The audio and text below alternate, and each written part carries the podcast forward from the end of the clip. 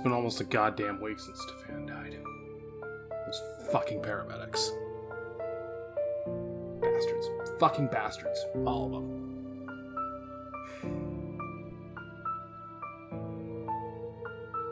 I'm never gonna see him again. Fuck. At least the last time all three of us were together, we had fun. It was a good day, actually. That was a really good day indeed.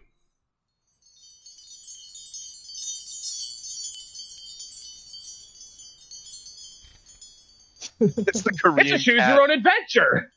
It's like yeah, it's like Black Mirror's Bandersnatch. What a fucking Black sh- Mirror Parasite. What a, what a ridiculous idea that was. I never saw it, and I, I- have well, it's no 'cause it was interactive. It was interactive on Netflix, right? So you Oh, literally know- got to I choose the outcome.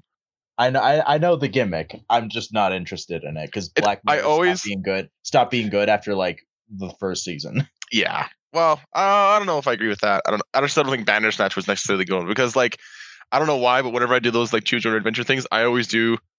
I get like the perfect run through the first go, Mhm. and then everything after that's like, oh, you failed here. Got to go back to the beginning. It's like, well, I've already seen what happens. why do Why do I need to watch this again? I would always just cheat on those books. Like whatever, it's no consequence. Little did you know, Stefan, it was training you for the apocalypse Come the me, where come where- at me, R.L. Stine. the social quo is doing choose your adventures, and if you choose wrong, you actually die in real life. I'm just like reading uh, reading uh fucking those goosebumps choose your own adventures in the school library and then I like cackled 12 year old me cackles to myself as I turn the corner and uh, after cheating and then a teacher immediately like shanks me. I'm just imagining you cheating on a choose your own adventure book with like I don't know, like Harry Potter or some shit like that. And like the choose your own adventure book comes around the corner and goes, "What the fuck are you doing, you son of a bitch?" you have these items remaining. Are you trying to You kill need us to flip all? to page 95, you asshole. like it's it's one of those scared straight prison visits. I don't know if they actually do those anymore. Scared straight, kind but an, no, no, no, no, no, no. Scared straight, but an interactive. Of- no, no, no, no. It's Choo- like no, no, no. It's it's it's choose your own prison sentence. no, Zero no. It's prison sentence. it, it's like you have you go to you go to a scared straight visit to some prison, and one guy's like, "Uh, yeah, I uh, I I killed a guy in cold blood," and the other one's like, "Yeah, I committed massive tax fraud," and the other guy's like, "Yeah, I stole like eighty cars," and then one guy's like, choice. "Yeah, I, ch- I cheated on a choose your own adventure book." the choice is which one do you punch in the face first? I see what happens. It, it just cuts to me stomping the shit out of the guy who cheated on a choose your own adventure book.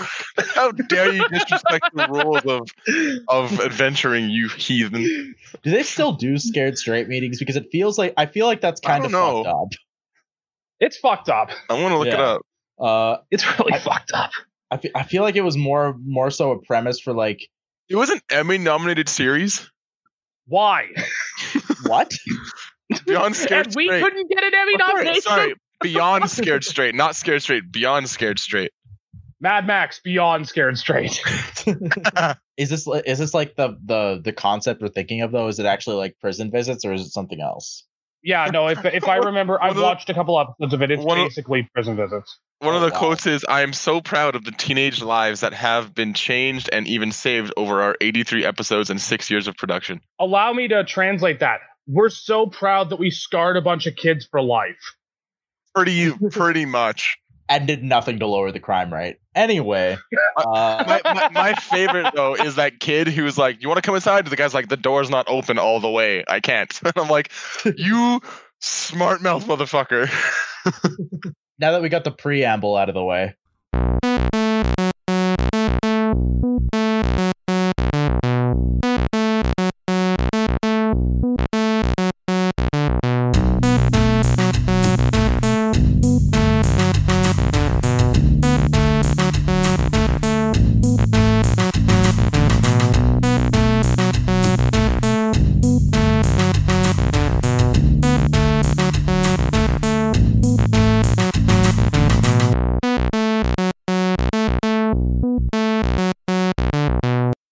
everyone.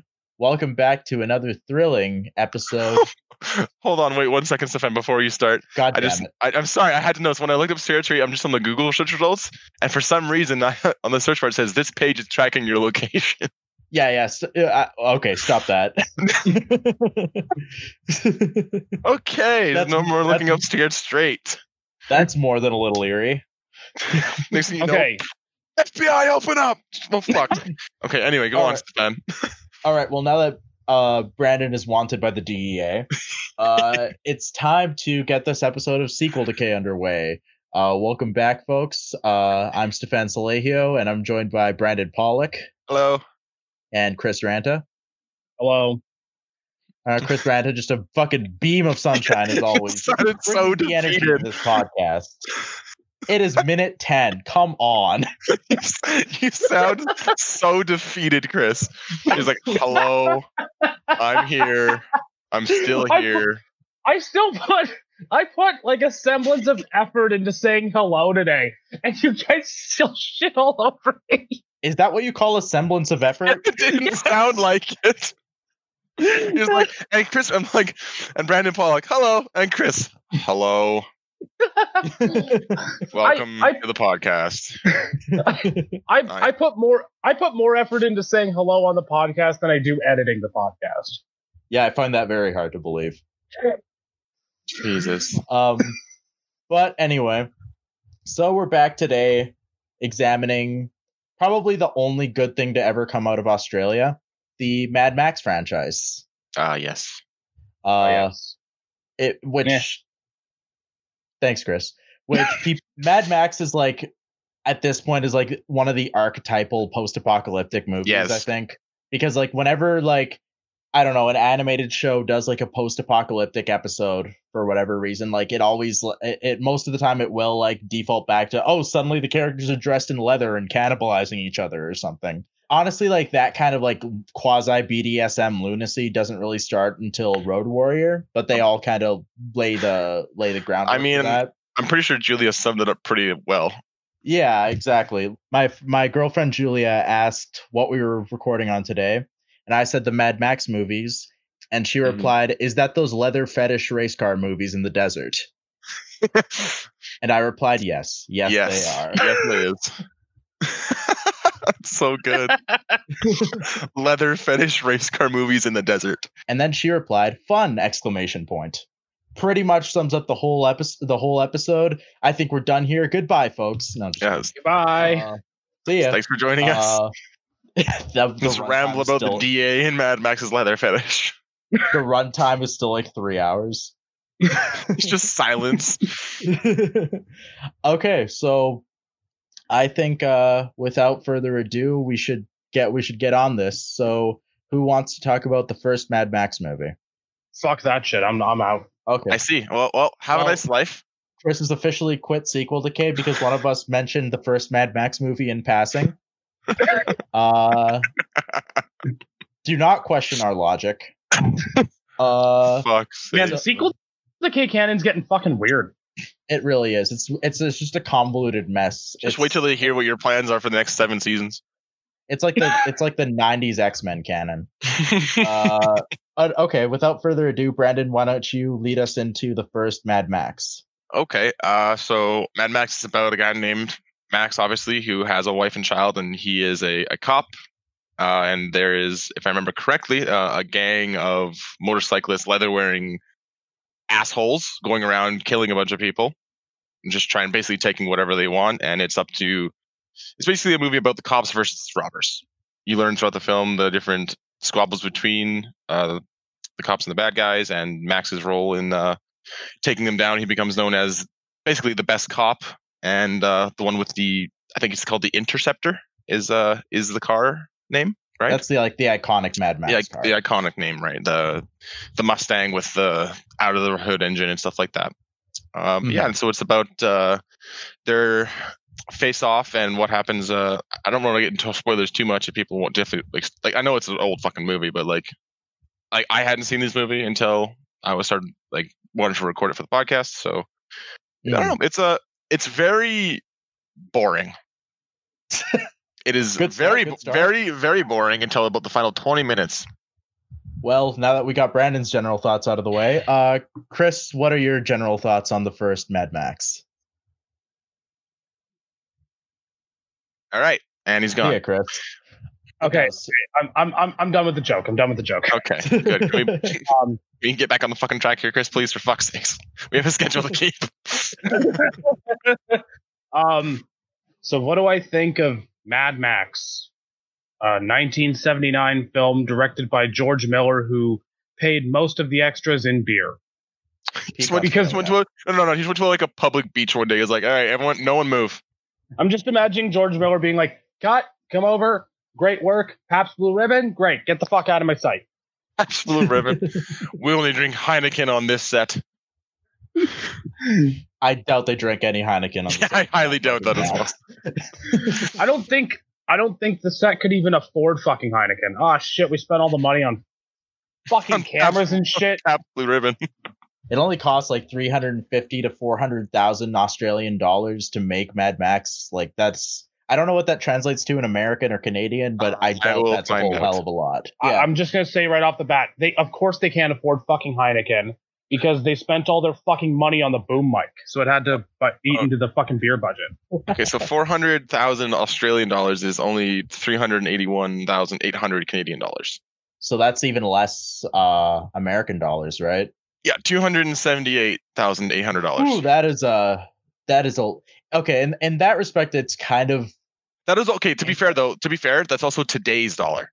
Yeah, that's true. I we'll we'll we'll- save we'll save the adjusting for inflation for the audience to do. It, it is impressive that they were able to stretch all that money that uh, that far. I think, but anyway, Chris, what what are your thoughts on on Mad Max? It's a movie I appreciate more than I like.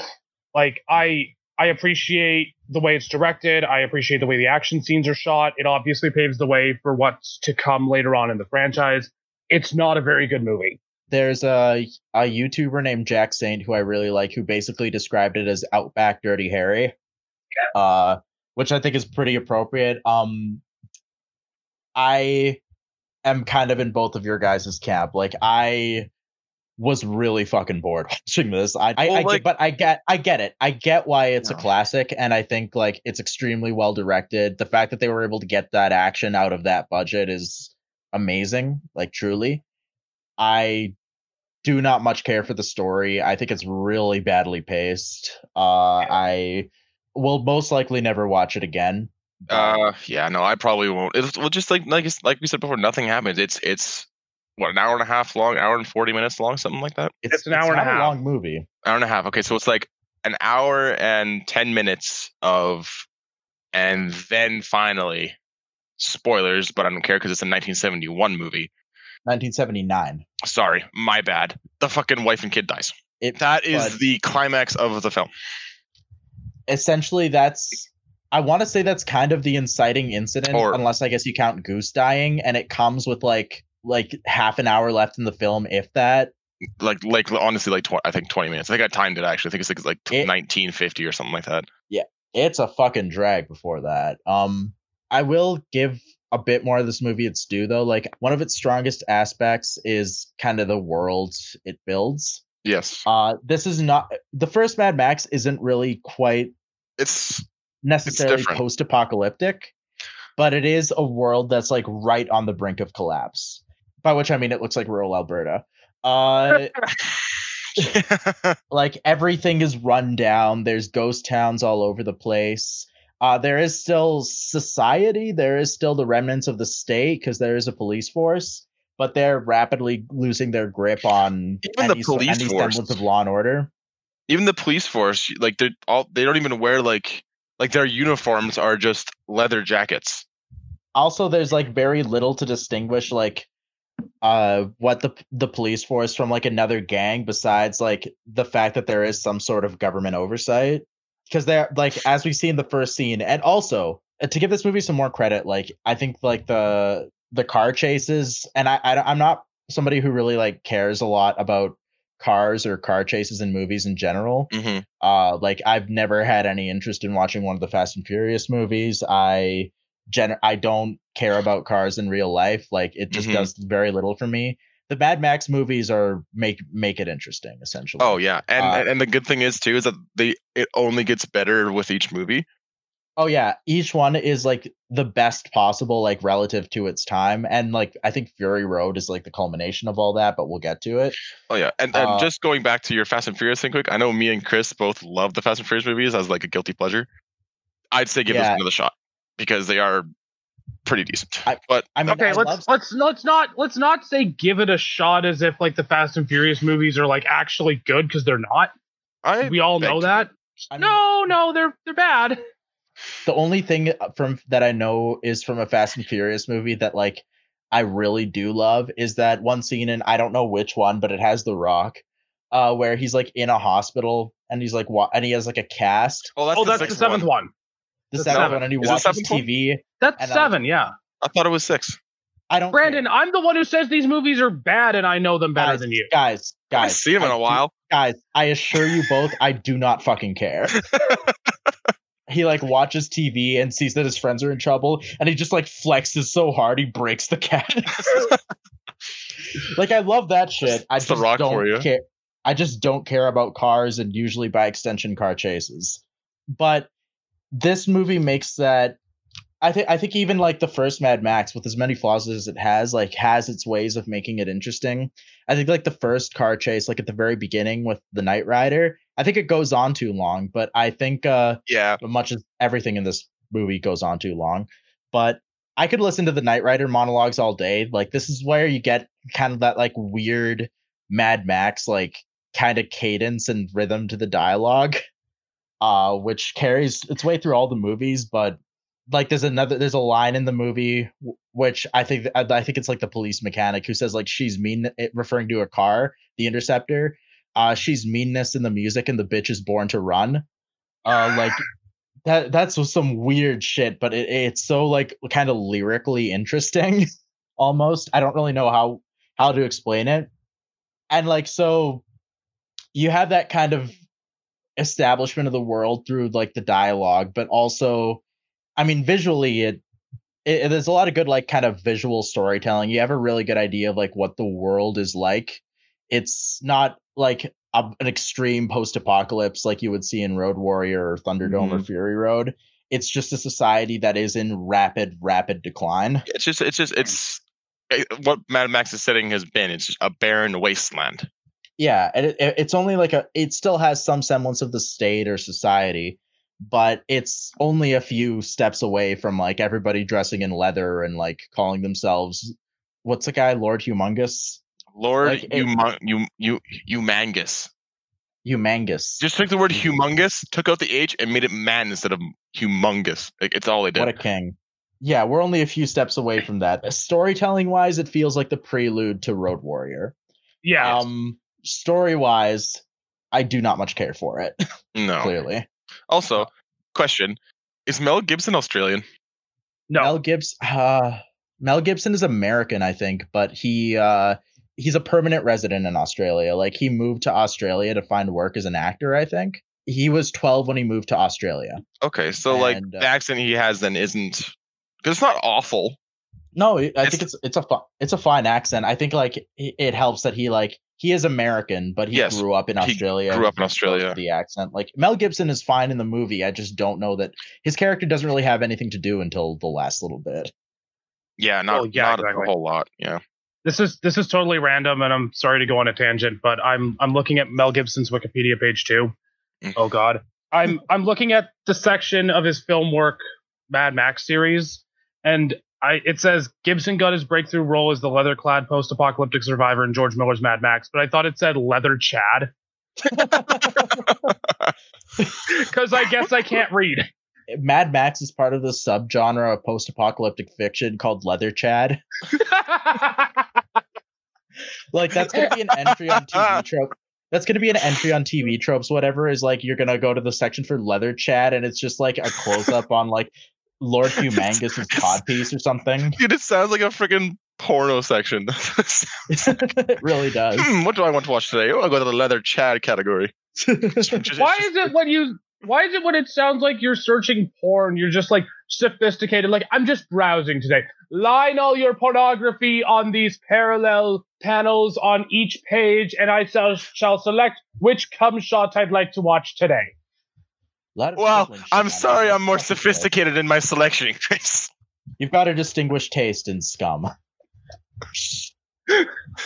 We are above Like- all like- those who just search up porn in the search bar of Google and click the first link that happens to be I'm- there. I'm just imagining. I am now so Pornhub. curious what happens when i I'm- do that. I love how. So I just put in the search bar. I didn't even press search yet. I just typed it in porn in the search bar, and the f- top two results are porn star martini and porn addiction help. Porn star. Oh yeah, I guess there is a martini called porn star. And then right. and, and then pornography and depression. Hell yeah! Oh fuck. Also, a uh, quick note on kind of the world building aspect. Uh, I believe the script is co-written by James McCausland, who is uh, an, uh, an Australian novelist, I think, Mhm. or a journalist or something. But apparently, he he's responsible for a lot of the a lot of the dialogue, uh, and he drew inspiration the, of the world building from the 1973 oil crisis. I, I don't know much about it, but essentially just because of global shit fuckery, I think from probably Saudi Arabia, global oil prices just like kind of went haywire and kind of prompted this weird scenario, which we in Alberta would know nothing of, where oil no. is, is, is just really fucking hard to get and kind of prompts this kind of desperate situation. It's But- bad how much that actually relates to what's going on right now. Uh, yeah, uh, In, a- in a way, yeah, it's uh, it, it I did feel kind of eerie reading that Wikipedia entry. we're all gonna Uh, die. I don't know about you guys, but I'm stocking up on Assels chaps. uh, Wow, this oh. movie really is so boring. We've talked about porn and now leather assless chaps. this episode of Sequel Decay is brought to you by Vintage Leathers. and porn. porn. Uh, I, I and and I think the problem is is that yeah, like we can talk about the technical achievements of the film through its direction and the way that the car chases are shot. We can talk about the world building, which is great and impressive. We can talk about how it paves the way for the next three Mad Max movies. But the problem is, is that other than that, the rest of the film is so fucking bland, and it's obviously it. Part of it is because it's a product of just exploitation films in the '70s in general, which are generally very slow and generally kind of boring. Like, say what you will about the movie, I think Death Proof is a near flawless encapsulation of what most 70s exploitation films were like. Very much so. I don't think I've um, seen that. It's, Oh, it's short. Fun.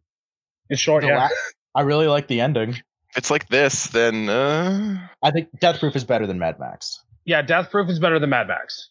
can we please I move can't- on to the Road Warrior? Oh, right away. Honestly, like there- yeah, like, right away. I am done is- with this there- movie. there is not much to latch onto. Like even really. the characters are like basically like like I don't know if this is just because I, I mean it's because I've seen this movie like 80 times before. Uh just in other movies, but like the second Mad Ma- uh, Max's girlfriend shows up or wife or whatever, uh, I just say, oh well, she's dead. That's how. Oh yeah. As soon as I saw the wife and the child, I'm like, they're so toast. yeah, yeah. Um, and like the villains, like Toe Cutter and his gang, like I remember I- watching it with Chris and just looking over and be like, they're dead, aren't they? He just like stared straight ahead, didn't say a thing, and I was like, yep, uh huh. Here we go. Brandon, tell tell the lovely people what else happened when we watched Mad Max together. I didn't remember, dude. So bored I was in the fucking. Okay, what did I almost do towards the end of the movie? You're gonna have to remind me, Chris. I almost fell asleep. That's right. You're on your phone on Twitter because it was film Twitter was more interesting for some fucking reason than Mad Max. At least film Twitter, Twitter like makes you feel pain.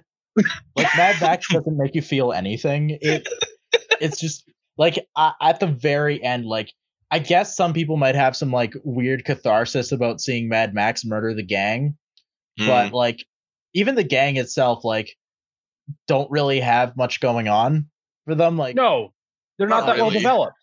Well, in watching this movie, like nowadays, especially knowing who Mel Gibson is and what he has done, like you know, if you know what I'm talking about, I mean, like if you see, Everyone knows what you're fucking talking about. just I mean, making like- sure you know. I mean, it's not like they were thinking about that in the '70s, but yeah, now the optics of Mad Max as a cop fighting a bunch of men, mostly men who wear a lot of leather and makeup, like the optics of that are certainly not great. But like, it's Mhm. not like that. that- That's what they were thinking of back then.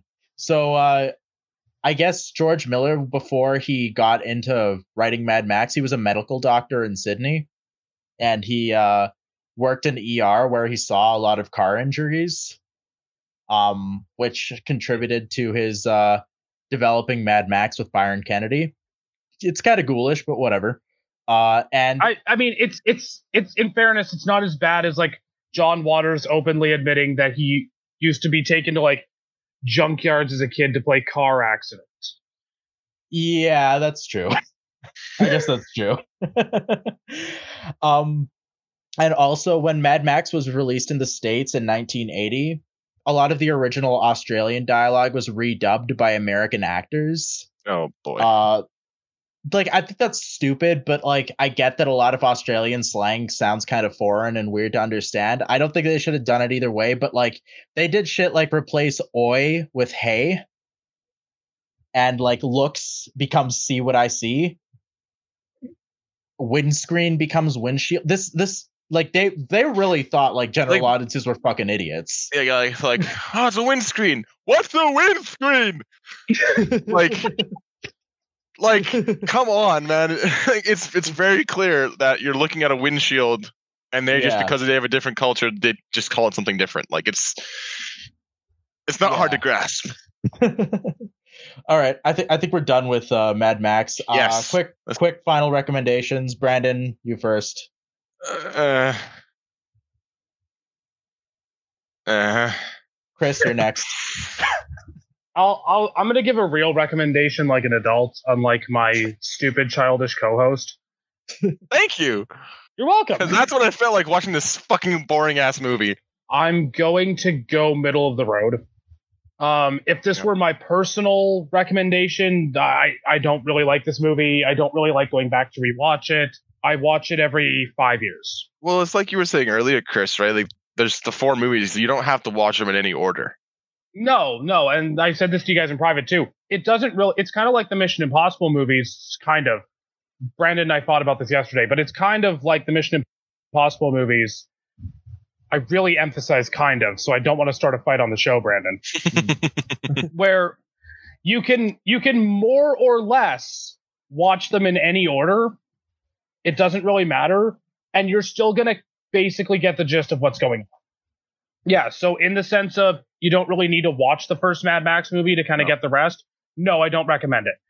Um, because it's it's boring. Nothing really happens until the last 20 minutes. When things do happen in the last 20 minutes, they're kind of cliched and dumb. Like they're fun, but it's it's cliched and stupid.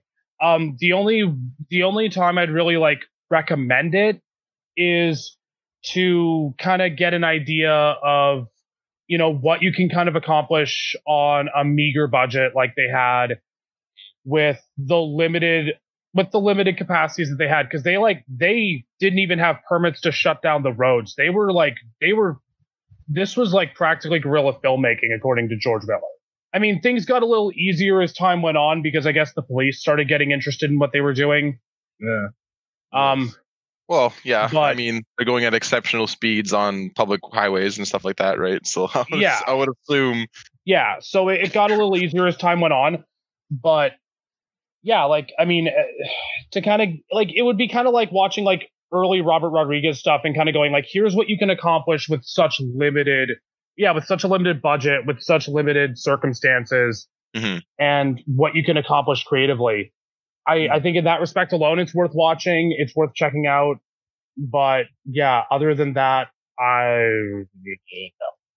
Yeah. like this would be something I'd recommend to like film school kids before I recommend to like literally anybody else. Yeah. I, I would I would only really recommend Mad Max, like, yeah, for film school kids, and also if you want to say you've seen it. Because Yeah, like yeah the action is really great uh It sets the foundation for the other Mad Max movies. You really don't need to watch it if you No. just if you want to watch the if you just want to watch the Mad Max movies. Like this is not going to leave much of an impression except on a technical aspect. I I don't see myself rewatching it. I don't I don't know. Like it, I I get it's like one of those things where like I get it and I appreciate Yeah. it for what it is and I think what it did with its budget is incredible. But I Yeah. don't I don't like it. So I think Yeah. I'm, I'm going to do a soft don't recommend. I'm gonna actually I'm gonna have to agree with Stefan there. Yeah. Uh, just because yeah, I'm I'm probably never gonna watch this movie ever again.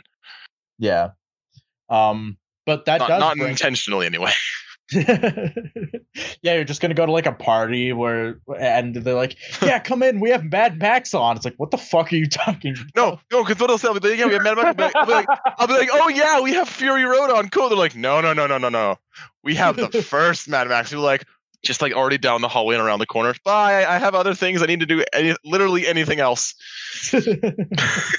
but anyway, that brings us to 1981's Mad Max 2, Two. The Road Warrior. Who wants to lead us into Road Warrior? Stan, how about you? All right. So, Chris is saving himself for fucking Fury Road. I can hear it. Like you see that? Hear that snicker? Aha! I called it. I fucking knew it.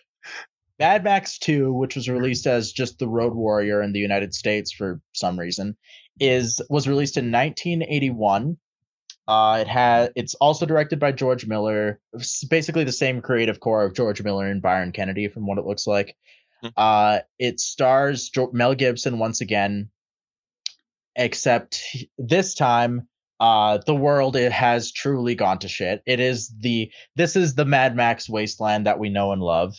I And- think. Uh, I think this was actually the start of like their narration before, at the beginnings, right, and the ends, right? Oh yeah, because in the in the second, third, and fourth, not maybe not the sorry, not the fourth film, but the second and third films for sure have narration at the beginning and the ends. The fir- the fourth one has The fourth one narration does. at the very beginning. At the Yeah. ver- I don't know. I don't think it has any at the end, but he's like, There's nothing. Am- There's nothing at the end. There's something Oh, at that's beginning. right. That's right. That's yeah, right. because because he has like, I am Max. My world is fire and blood. Uh, Not- not bad. Accent. Really? That wasn't that bad. No, oh, really?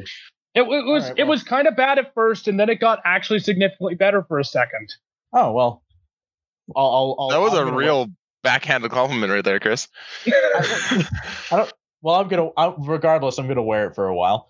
Uh, anyway, Max, uh, who is like family dead, uh, is now just roaming the Australian wasteland, uh, with his dog in the in in the interceptor, uh, just cruising around, being his self-interested self, and uh, until he comes across a uh, community of settlers who are trying to defend themselves against a roving band of marauders. And uh, at first, out of self interest, and later, as he develops a heart, he helps the uh, settlers kind of fight back against this band of marauders who's led by. Uh, I we just said we just said his name, the Humongous. Uh, uh, and his- humongous. Humongous. That might be the accent because it's spelled out, out as humongous on the on the Is it? on the in the Wikipedia profile. But yeah, him and his band of um essentially l- leather clad freaks. Uh and I do this is like I know I know that's kind of how I described Toe Cutters Gang in the first movie, but this kind of takes like that aesthetic to its logical conclusion. Yeah. Yeah. Uh except for Fury Road, this is the most kind of extreme looking bad guys in any Mad Max movie, I would say. Yeah. Well, maybe yeah. Thunderdome, but uh uh, I don't know. I don't know. Thunderdome is pretty weird design wise. Oh, I can't wait to Uh, talk about Thunderdome. But anyway, general thoughts. Chris, what do you think of Road Warrior? Um, I loved it. Just beaming with sunshine today, Chris. Anything else? me- He asked me what I thought of the movie. I loved it. I mean, that's technically an answer. Brandon, what do you think of Road Warrior? I enjoyed it way more than the first one Yeah. by uh, by a long shot. It actually has a coherent, interesting plot. Uh, it has some nice action sequences. You get sort of connected to some of the characters rather than in Mad Max where you don't really get connected to anybody. yeah. Uh, yeah, no, I I really enjoyed it. Yeah, uh, I love Road Warrior. This is my second favorite Mad Max movie. Yes. uh, it's it, it is kind of like when Mad Max like comes into its own. Yeah, it really I- sets the stage for the next two movies. Apparently, if I'm right, if I if I read right, like this is kind of what George Miller would have wanted to do with the first Mad Max, like on a bigger budget. Uh, and and this does have a bigger budget. It's like four and a half million Australian dollars. Oh well, yeah, you can you, you can tell that just from the explosion. yeah it, it's it's quite a bit more um another kind of interesting thing about it and chris you might be able to attest to this is like it feels a lot it felt a lot to me like a western like a almost like a spaghetti western obviously with a lot more leather but when i was watching road warrior like i kept like getting these kind of vibes of like oh this is just like a man with no name movie this is uh i don't know the good the bad and the ugly because it does have kind of like the the anti-hero self-interested anti-hero who has to like essentially reluctantly fight to defend a community against this essentially these black uh, black hats or black assless chaps in this case Well, and it's it's not even just westerns and spaghetti westerns. It's also old Japanese samurai movies because oh yeah that's where a lot of westerns took inspiration from. The obvious one, of course, being like the Magnificent Seven, obviously being a remake of Seven Samurai, but right but Right. yeah, like no, like you're you're absolutely right. Like Matt, like the Road Warrior especially definitely has that feeling of like the old spaghetti westerns that like Sergio Leone put out in the in the 60s and 70s and you know to an extent also like films like Seven Samurai if if only Kurosawa had the foresight to see that if he dressed his bandits up in leather assless chaps and BDSM gear, then maybe Seven Samurai would have been a hit in the United States. i'd watch that movie i do i'm pretty sure that exact anime exists so we probably don't actually have to look that hard I'm pretty sure we Um, could just go on Pornhub. or Pornhub. Pornhub, Crunchyroll, basically the same thing. And like kind of going back to the idea of like this kind of being when Matt what Matt what George Miller had would have wanted to make with a bigger budget, like this does really feel like and maybe it's just like r- recency bias because I think Road Warrior has a much bigger like cultural imprint than the first Mad Max. Uh but this does feel like what it should have been. Like you you kind of have like a prelude to Fury Road and like there is like that convoy of people that needs to that needs to be defended. Uh like Mhm. uh, like the the villains they like like we mentioned before, they are the the post-apocalyptic uh Mad Max villains that we associate with the franchise. And like at one point they say gasoline instead of gasoline. Like all the hallmarks are there. Oh, yeah. Uh, It's most importantly though, it fucking rules. It rules yeah. so hard. It is it's about I think the same length as the first movie, but so. the difference is that it's um shit's happening in it and it just Yeah. keeps it it just clips along at a at a good pace. Like it's not a story that you can't really see the beats coming. Like it's it's got be it's got beats you've seen before, but it's entertaining enough and compelling enough that like you it does it shouldn't bother you at all. No. It's- Um it- I, I think what I find really impressive as a whole with this franchise is that these movies each get gradually longer as they go along. Like Road Warrior, Thunderdome, and Fury Road are each at least 15 minutes longer than the next. And yet the pacing is still so incredible. Fury Road is like the longest and it feels like it's also the best paced. Yeah. It like it goes by so fast. George Miller, I think, has like the perfect at this point anyway. Maybe not so much with the first movie, but at this point, he has like the perfect kind of. He's mastered the balance of like incorporating kind of this heart pounding action in his movies, while at the same time like making it so that you don't get exhausted and you don't feel like anything is dragging, but you're also like you know there's always something happening and there's always something to be interested in without getting overstimulated. Yeah. Uh, but beyond just like the villains though like i think uh, like much like the first movie this ha- this has some like really good environmental storytelling like you kind of see that you know that they're unlike the first movie where there is kind of some semblance of a of a state it's mostly redu- people re- either living as atomized marauders or in these colonies that are basically left foraging amongst the remains of the old world. Yeah, exactly. just, Like going to where there's old places of oil rigs, basically, and yeah, using that for power and stuff. One thing I didn't see a lot of in this movie was water. Yeah. It made me, it made me kind of curious of like how are these guys getting water and stuff like that. That was something I was kind of curious about, but I don't know. It doesn't really hinder the story or anything like that. Oh no, no, no. Um, I think like what water. I, I I don't I don't remember what this movie necessarily has to say about the water. I, I know Fury Road has a lot more to say about that, but Yeah. uh, there's a, a- like the first movie. There's a lot of even more emphasis on gasoline or guzzling or whatever they call it. Mhm. uh where like that has become like the prime resource like even more Mhm. than water like it's mentioned more than i don't think the word water is mentioned once in the whole movie especially i feel with like the second third and fourth movies mad max has always kind of co- commented on environmental collapse and scarce and scarcity of resources Mhm. uh more so than the first one but i kind of along with the third and fourth mad max movies road warrior kind of ha- has a lot of elements of both environmental collapse and scarcity of resources especially especially in road warrior and fury road like actually thunderdome too but like whoever controls a certain resource has the power essentially Yeah.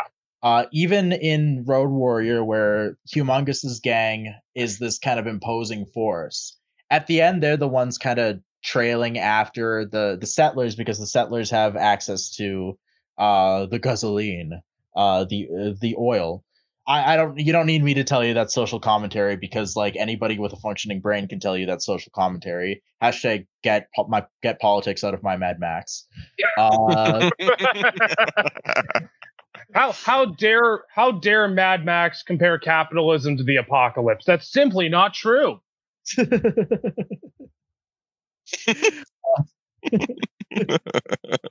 You mean to tell me that if we end up in the apocalypse, these massive oil corporations are going to take over everything if unless we s- stop the evils of capitalism and maybe try distributing the wealth amongst the working class? What the fuck are you talking about? What's up with all these women in my Mad Max movie? I know, right? Like it's just it's just pro Hillary propaganda that we can vote for in the election. I wish Hillary was like a quarter as cool as Furiosa. Wish anybody was a quarter as cool as Furiosa, man. I wish Hillary Clinton was about a twentieth as cool as Furiosa. One, let's go back to my favorite character of of of the Road Warrior, which is the kid with the fucking boomerang. Oh yeah, Oh, yeah. there's a kid with That there's a kid. kid, There's a kid with a boomerang with maybe the most Australian haircut possible. you. I think also you find out later he's actually the one narrating at the end and the beginning too. He's it's like he's Yeah. telling his uh his story to his kids or whatever. That's kind of fucking hilarious. It's so funny. I think we need. It's safe to say that we need to come together after watching Road Warrior and start the hashtag normalize boomerangs. Dude, Uh, he fucking beheaded somebody with it. Oh, that was gross. Like That was so gruesome and awesome, and I loved it. and Yeah, it's it's cool. You, you see the boomerang and there's like bits of blood and brain on it. It's like ew, this is cool. I also love when like he's like he's checking out the flying machine of the other character, and he's like testing the freaking rotor, like the one of the spinning blades to see like, oh, this could be a good boomerang. Oh yeah, there's um, there's a, uh pilot uh played by the gyro captain is how he's credited. Yes, Uh, played by Bruce Spence, who also comes back in uh the third film. Yeah, I But thought I recognized him. Yeah, different character. Yeah. though. Uh, this the Mad Max movies like reuse a lot of actors in different roles. Mhm. Um, Yeah. Hugh Keays-Byrne, who was Toe Cutter in the first one, comes back as uh, Immortan Joe in Fury Road. But I digress. Um, the gyro captain is uh wacky as fuck. Uh, weird looking lanky guy who We're snake tamer. Like looks wise, I mean, he kind of reminds me of Professor Frink from The Simpsons.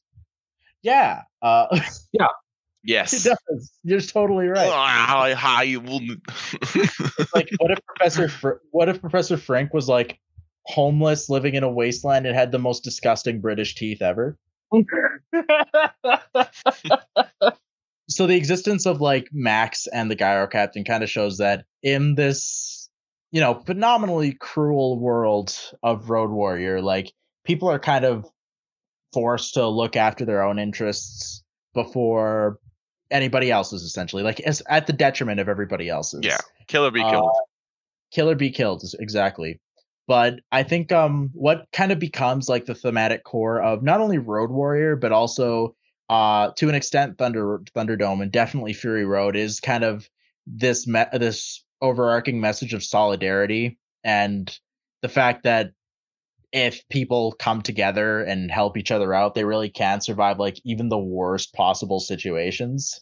Yeah, it's it's like it's that belief in humanity, right? Yeah. It's, it's it's having faith in your fellow man, which in a world that's run by self selfishness and me me me is very hard to achieve. Yeah, ex- exactly. Like a lot of post-apocalyptic fiction, like kind of tends to be very nihilistic and cynical about humans in general. Like, oh, once like the the mist is a good example where like as soon as society like kind of leaves, uh, everybody just turns into like a a monster. Uh, Walking Dead kind of has a lot of the same stuff too, and I think that's like generally like that's a really miserable message and kind of boring in my mm-hmm. opinion but I I think in the case of the mist, it works out really well. oh i'm not i'm not really dissing the mist i'm more so talking Yeah. about general mentality No, no, oh, the general mentality kind of sucks, but like I think in something like the mist, it works really well. It doesn't work in The Walking Dead because you know they kind of dropped the theme after season one. yeah and also like if that's the only message like you, you're that's coming across like for me personally that's not very compelling like No. the, the the message like humans are awful it's like okay cool but like say if you're not saying something worthwhile on top of that then all you're all you're creating is really kind of misery porn yeah. I think I think there is this, despite how fucking batshit insane and violent and dark a lot of Mad Max is.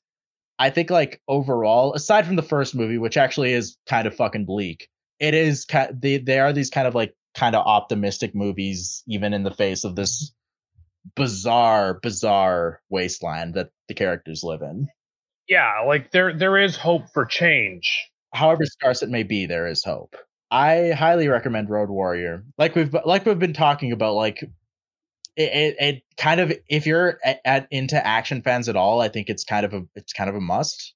Mhm. Uh, it what for for for its time and for the budget that it has, like it's absolutely phenomenal in terms Yes. of its scope and its action and It's a classic, Uh, really. yeah and and its world building like it basically set the standard for uh kind of this kind of weirdo post apop post apop post apocalyptic fiction like you, that you can see in stuff like Fallout and Borderlands. Yeah, it's it's an absolute blast. Um there's a cute dog in it. Eh. Dog dies, but there's a cute dog in it. Uh oh yeah, I forgot yeah. about that.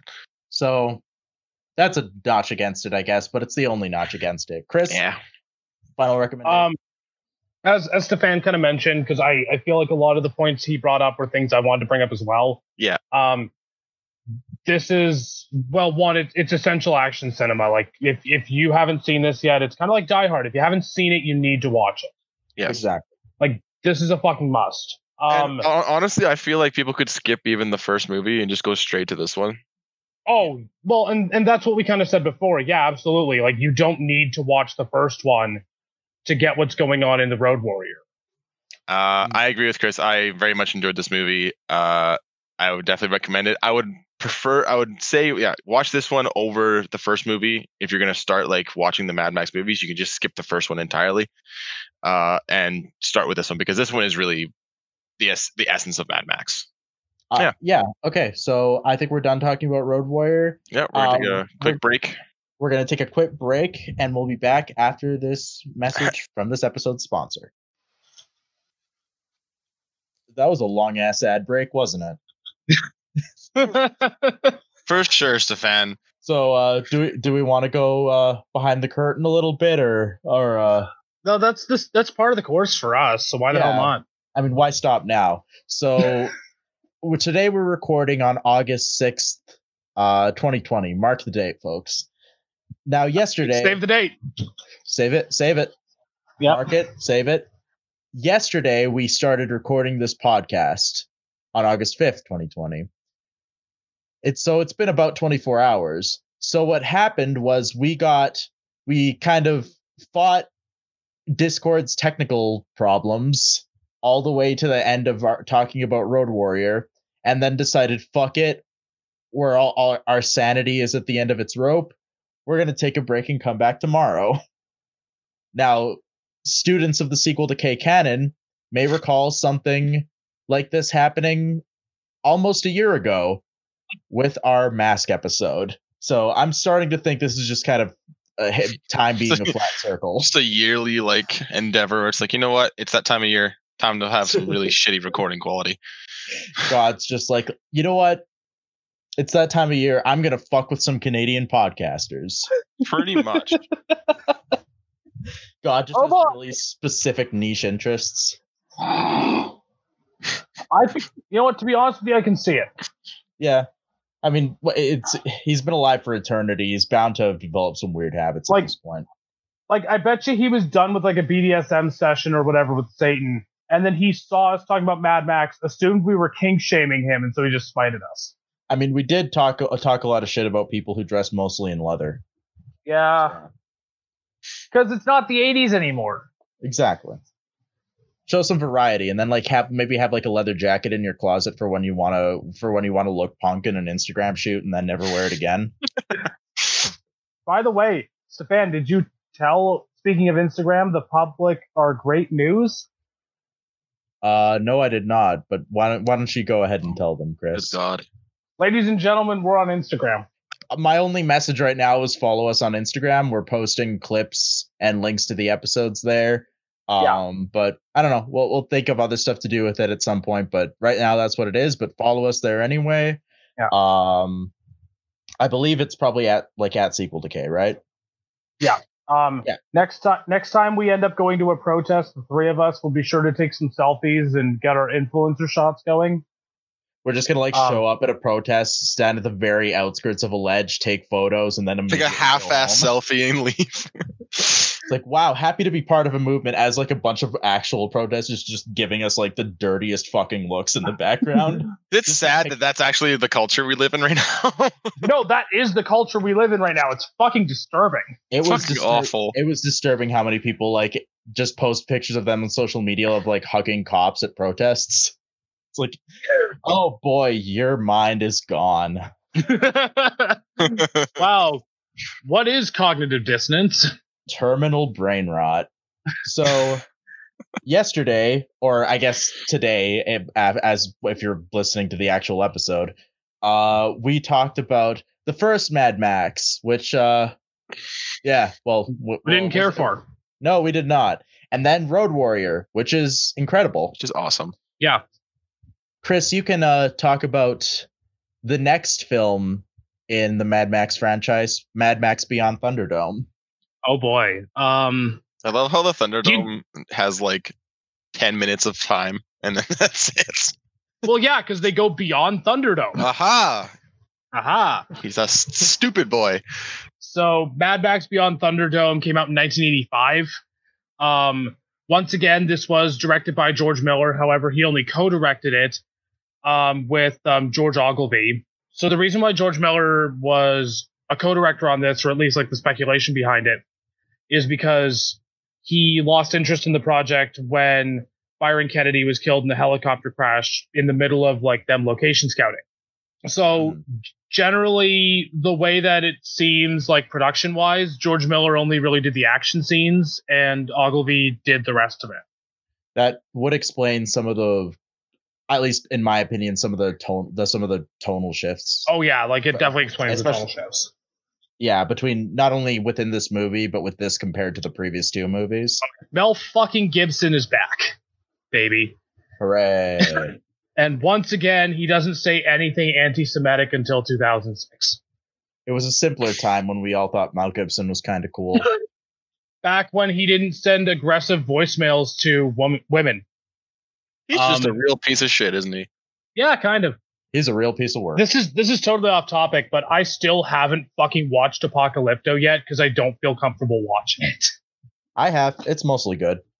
I feel like now there's just like a like there wasn't like t- t- like 10 years ago back when we were like kids. Now there's like just like a list, like a blacklist of actors who are just the worst people. Yeah, I don't know if Mel Gibson. Mel I don't know Gibson. if Mel Gibson is really ba- blacklisted anymore because he doesn't really work. No, as he's not. much, But he's still like he's still like directed Hacksaw Ridge. He also was uh, in Daddy's Home too, oh yeah, right. because you know that Stellar. movie is important. Stellar stuff. Oh yes, the, the the pinnacle of cinema, Daddy's Home 2.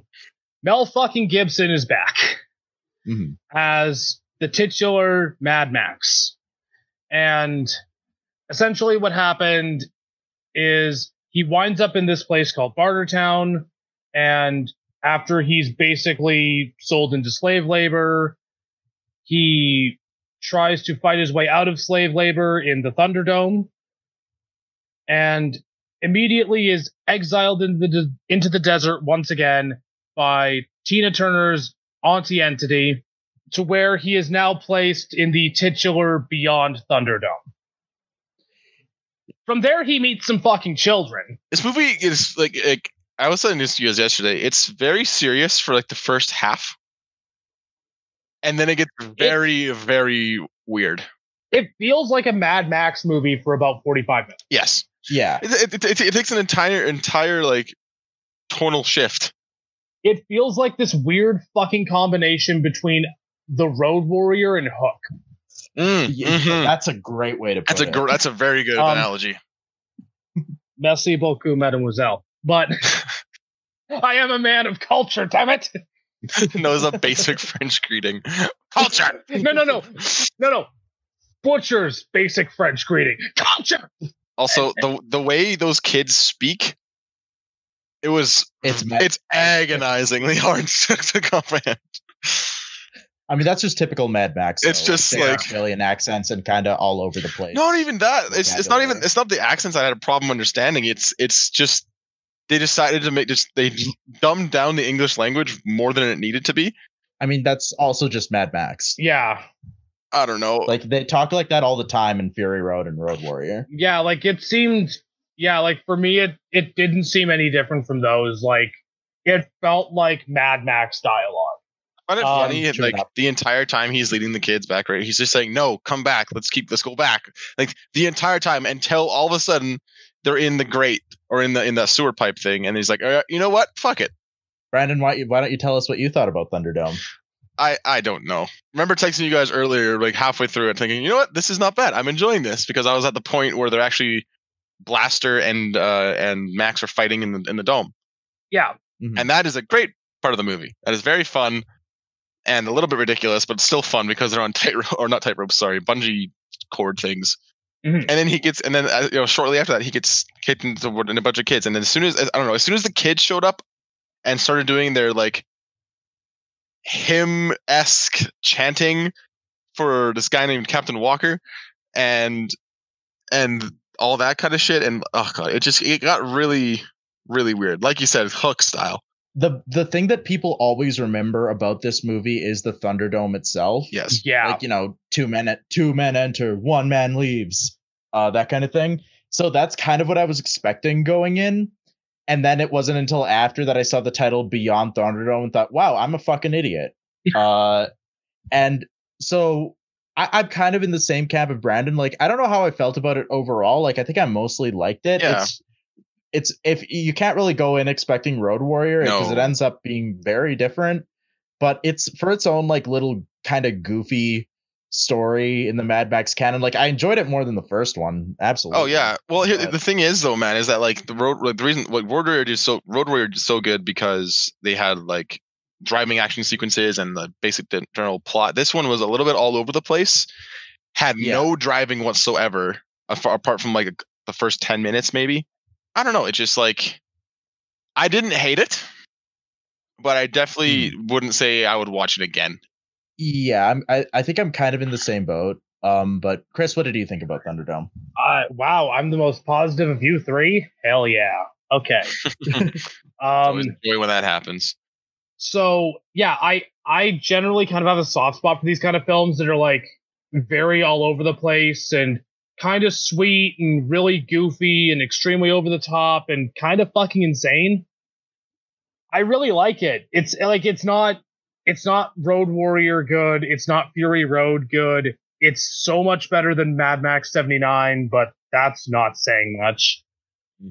like for what it is, and I said this before when we were talking privately, like this movie is absolutely a product of its time and its director. The Byron Kennedy who died. Mhm. Was it at the beginning of filming or like mid filming? It was in the middle of was, like- location scouting. Okay, so, So they, ha- they hadn't e- they haven't even shot anything yet. Okay. They haven't even shot anything. Because from, from, when, from when I was watching it, because I noticed at the end of the film they have that for Byron uh, little send off, you know, and they have Yeah. like the, the the children and the lights in the city, and you know, it's kind of like a positive message of coming home, right? And Yeah. I thought it was very sweet, a little bit like, not not at all a part of the theme from the first half of the movie, but I still thought it was nice. But I was wondering because it made that tonal shift halfway through, if like he had died halfway through the filming, and like they decided because of that they were going to change the tone. No, um, no. Basically, George Miller kind of dropped it and just only really did the action scenes, and um, our other George did the rest. Okay. There's there's two other things that are really interesting about this movie that I think we should bring up.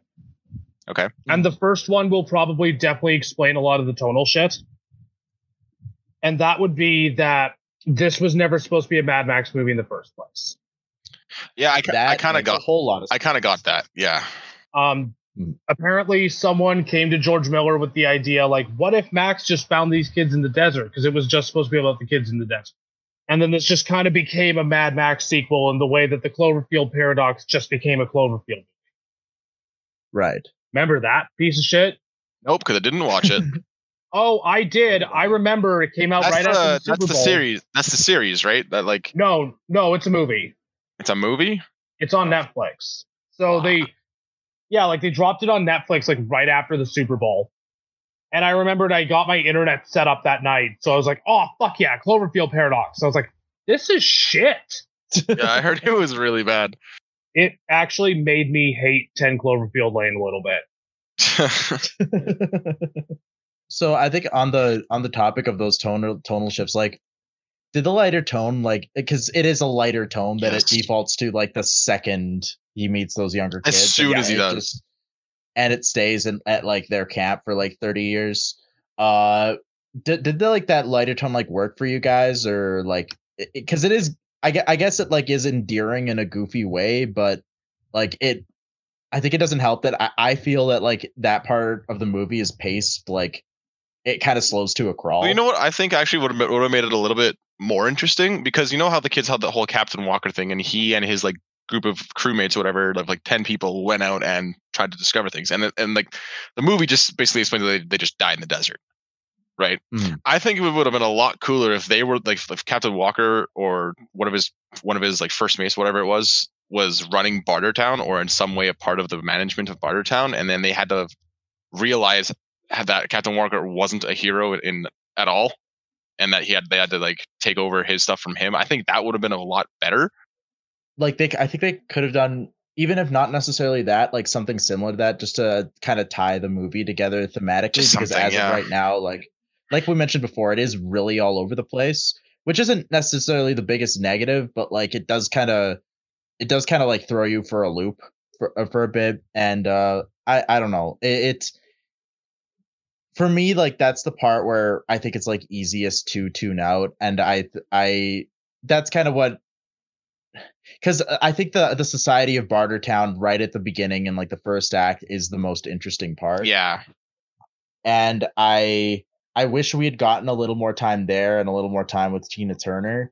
Yeah. uh, just yeah, also Tina Turner's in this movie. yes. Uh, before um, before like going off and doing the Lost Boys. Uh, so. I, I guess you could say it's a negative or kind of disappointing. Like I'm not going to say it ruined the movie for me or anything, but it it, No. it is you know, it it's it's like we keep saying in our group chat. It's just a weird little movie. Well, yeah, like I, I, Yeah. I'm like when I watch movies, I, I'm I'm always looking for like ma- I'm like I like I like it when everything connects, right? And so mm-hmm. when you get a movie like this that just just doesn't all the way, it it, it kind of it puts me off a bit. Like like I was saying yesterday, like I'm I'm a little bit nitpicky with the whole with some of the things, like the kid the kids who were left behind because it, originally it was just it was just Max and those two people who went out to look for the other kids who had run away. And then you never see the people who left the kids he left behind ever again through the rest of the movie. Like that kind of stuff, those loose end kind of things, that bothers me. But that might just be like a personal issue. yeah, like the loose ends kind of bother me too. And like this movie's a fucking mess. Yeah, it is. Nobody's denying that. I think it's just whether or not you're willing to give in to that endearing charm or not. because like even like the the quote unquote serious parts of the movie like the first act they do ha- kind of have like a goofy edge to it Yeah. like Yeah. I, I i think i think of like the scene in the thunderdome where like the guys explaining the rules of the thunderdome and there's like two girls like vanna whiting and naginata Yeah. a chainsaw and a giant fucking mallet Yeah. Like Harley Like Quinn that- kind that- of shit. Yeah. Mhm. yeah that, that shit's hilarious to me but um even like the concept of like a more kid friendly mad max like it's not inherently like a deal breaker for me No, No. of course not. Uh, they, they did bend the stick really far, though. well, I just yeah, like I just I think people went into this like when it first came out. I'm because I'm assuming it wasn't received very well. Like Uh, I think it was received okay.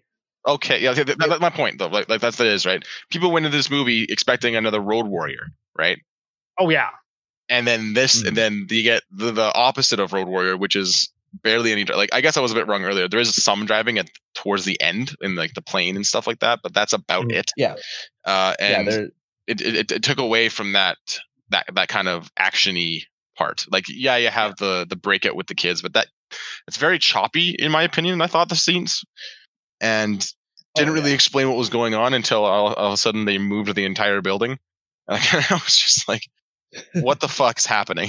what I will give this movie though, and like what I also gave the first two movies is that it, it like it looks incredible. Yes. Like it has a lot of great environmental storytelling. Like, I think I think Bartertown is one of the most interesting things in the in the Mad Max movies, just because like clearly you see that society there there are kind of societies being formed, and here we have this like kind of slave state. I think being formed like oh it's kind of like we're re- we're restarting i guess the the stages of development okay this is kind of interesting Yeah. um eh, but mind you everybody there is still dressed like the bad guys from road warrior essentially Yeah. Yeah. and then they ha- and then again you have like a lot of the concept of uh, natural resources being stockpiled and used as a bartering chip or for power what with um i believe uh bartertown has methane as its primary What my resource. my favorite line from the movie: "Methane cometh from pig shit." Yeah. The best line of that movie. if if I'm remembering the movie right, because it's been a few weeks since we watched it, Tina Turner basically like uses the methane at, to enforce her grip over the population of Bartertown. Yeah. Um, yeah, because it's what provides all the power. yeah, kind kind of like what what we see in Fury Road, but with water. Yes. Um, uh, but it isn't explored as much here, just because we don't spend as much time in Mar- in Bartertown. Uh, but I I think that still the aspect of like visual storytelling, like even with like the the the kids in the the kids of the woods, is there to some extent. But I I just think that Bartertown is more interesting. Yeah. Um, Yeah. Well, I was kind of upset when they kind of took it away from there. I was really interested in that place. yeah. It's yeah, because it's like there for the first act and then like just doesn't appear until the third act. Like it Yeah. was very, it was very strange. And like in again, in retrospect, the title Beyond Thunderdome is a really big hint there. Yeah. Uh, uh, so I I- I can't really be mad at the movie for not living up to my expectations because it's it's there in the title. But I th- I think it really just is that like I didn't know much about this movie going in. This is the first time watching it, and I kind of got thrown for a loop. I just re- I, I just Uh, realized that in this movie, Mel Gibson punches a young girl in the face. How much acting Oh, did the he have to movie, do? Yeah.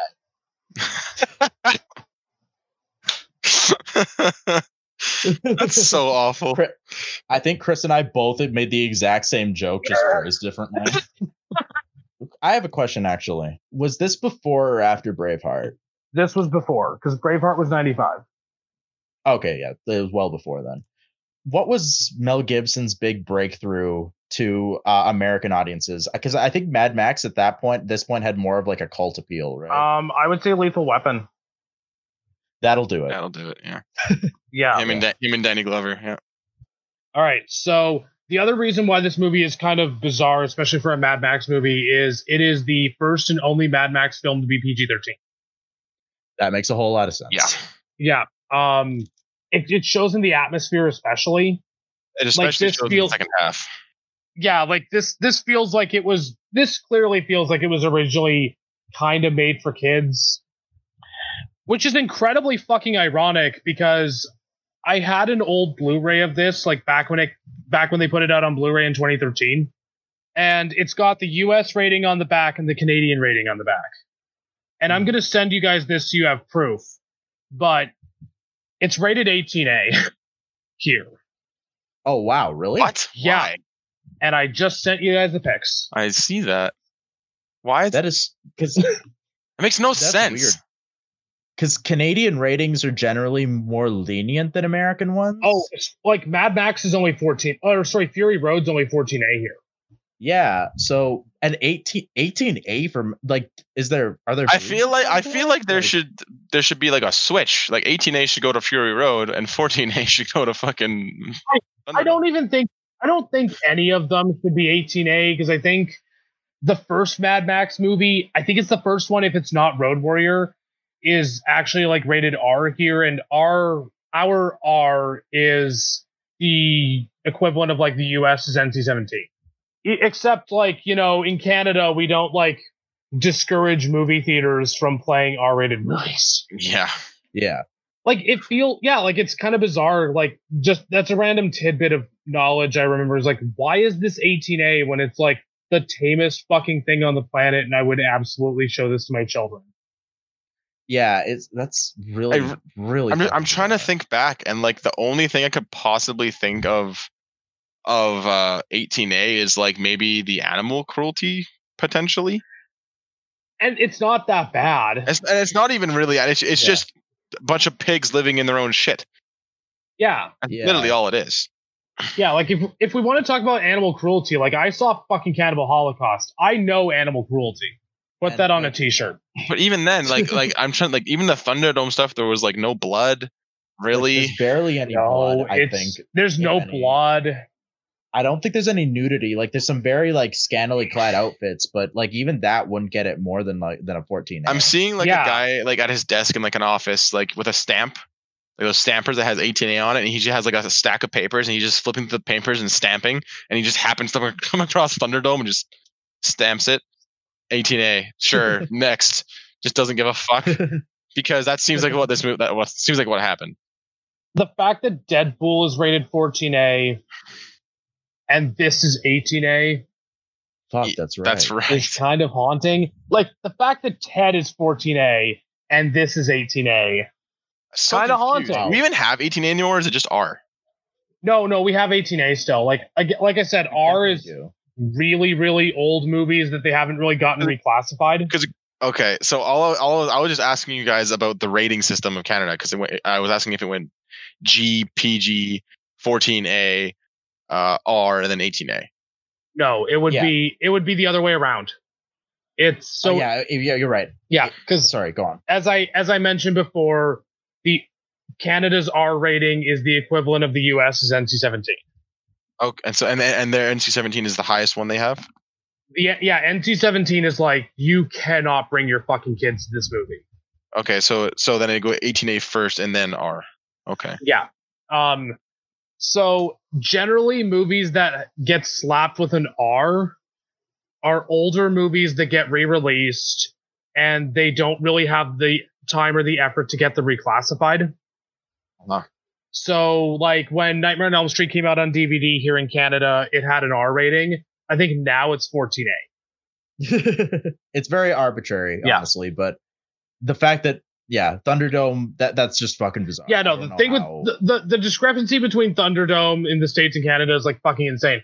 But anyway, the point of it being PG thirteen is that yeah, like it it does fundamentally kind of change how this movie kind of ends up turning out because it doesn't have that same rugged aesthetic. It doesn't have that same nihilistic atmosphere that kind of runs rampant throughout most of the films. That's definitely, and it doesn't feel as disturbing it definitely feels more whimsical. It feels kind of cute, especially in the second half. Like in the first half, it kind of gives me like a light Army of Darkness set in the Mad Max universe vibe. It's definitely a sequel to K episode, folks. We got Simpsons and fucking Army of Darkness. Yeah, we got all the hallmarks. Yeah, we just need to get some walk hard shit in there. ah yes. Ideally, some careless whisper, but that won't play well over Discord. No, Discord. it doesn't play well over Discord. Yeah, the PG 13 rating, along with George Miller's active disinterest in the film and the fact that it wasn't supposed to be a Mad Max movie, those are the three big things that kind of determined what it ended up being. And I think those are the big things to keep in mind because, like, a lot of what we're saying is it's a weird tonal fuck of a movie that doesn't make a whole lot of sense and feels very all over the place. And you're definitely not going to feel the same way about it by the end that you did in the beginning. Yeah, exactly. Um, Um, and also it feels very 80s. oh my god, it does. Like, uh, like the Road Warrior still has that 70s vibe to it.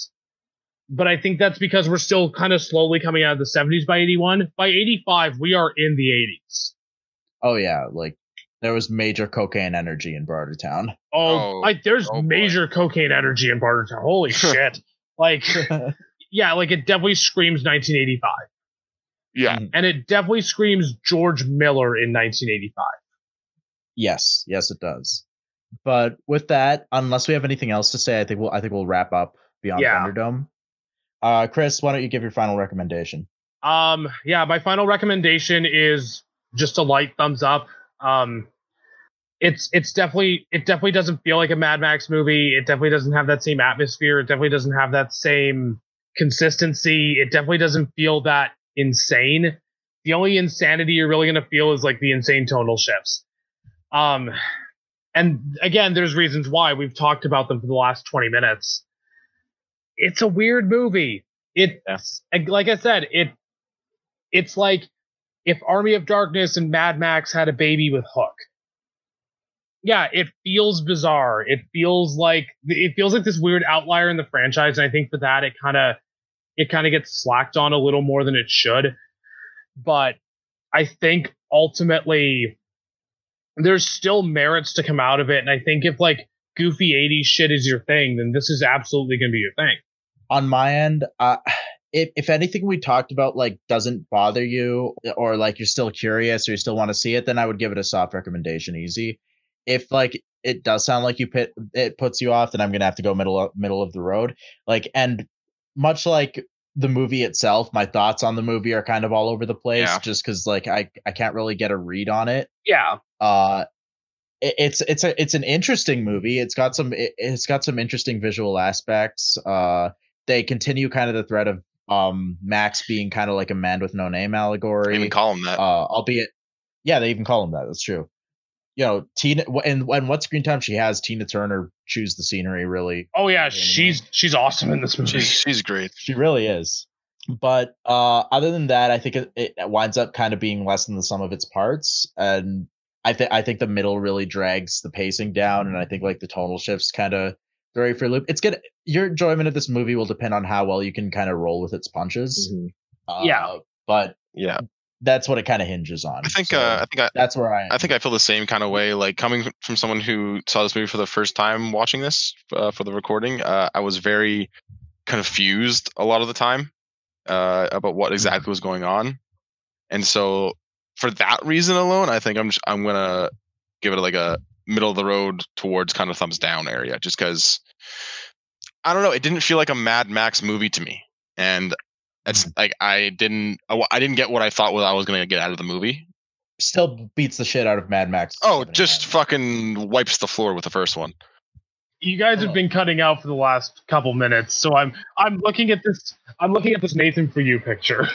It's it's Nathan Fielder.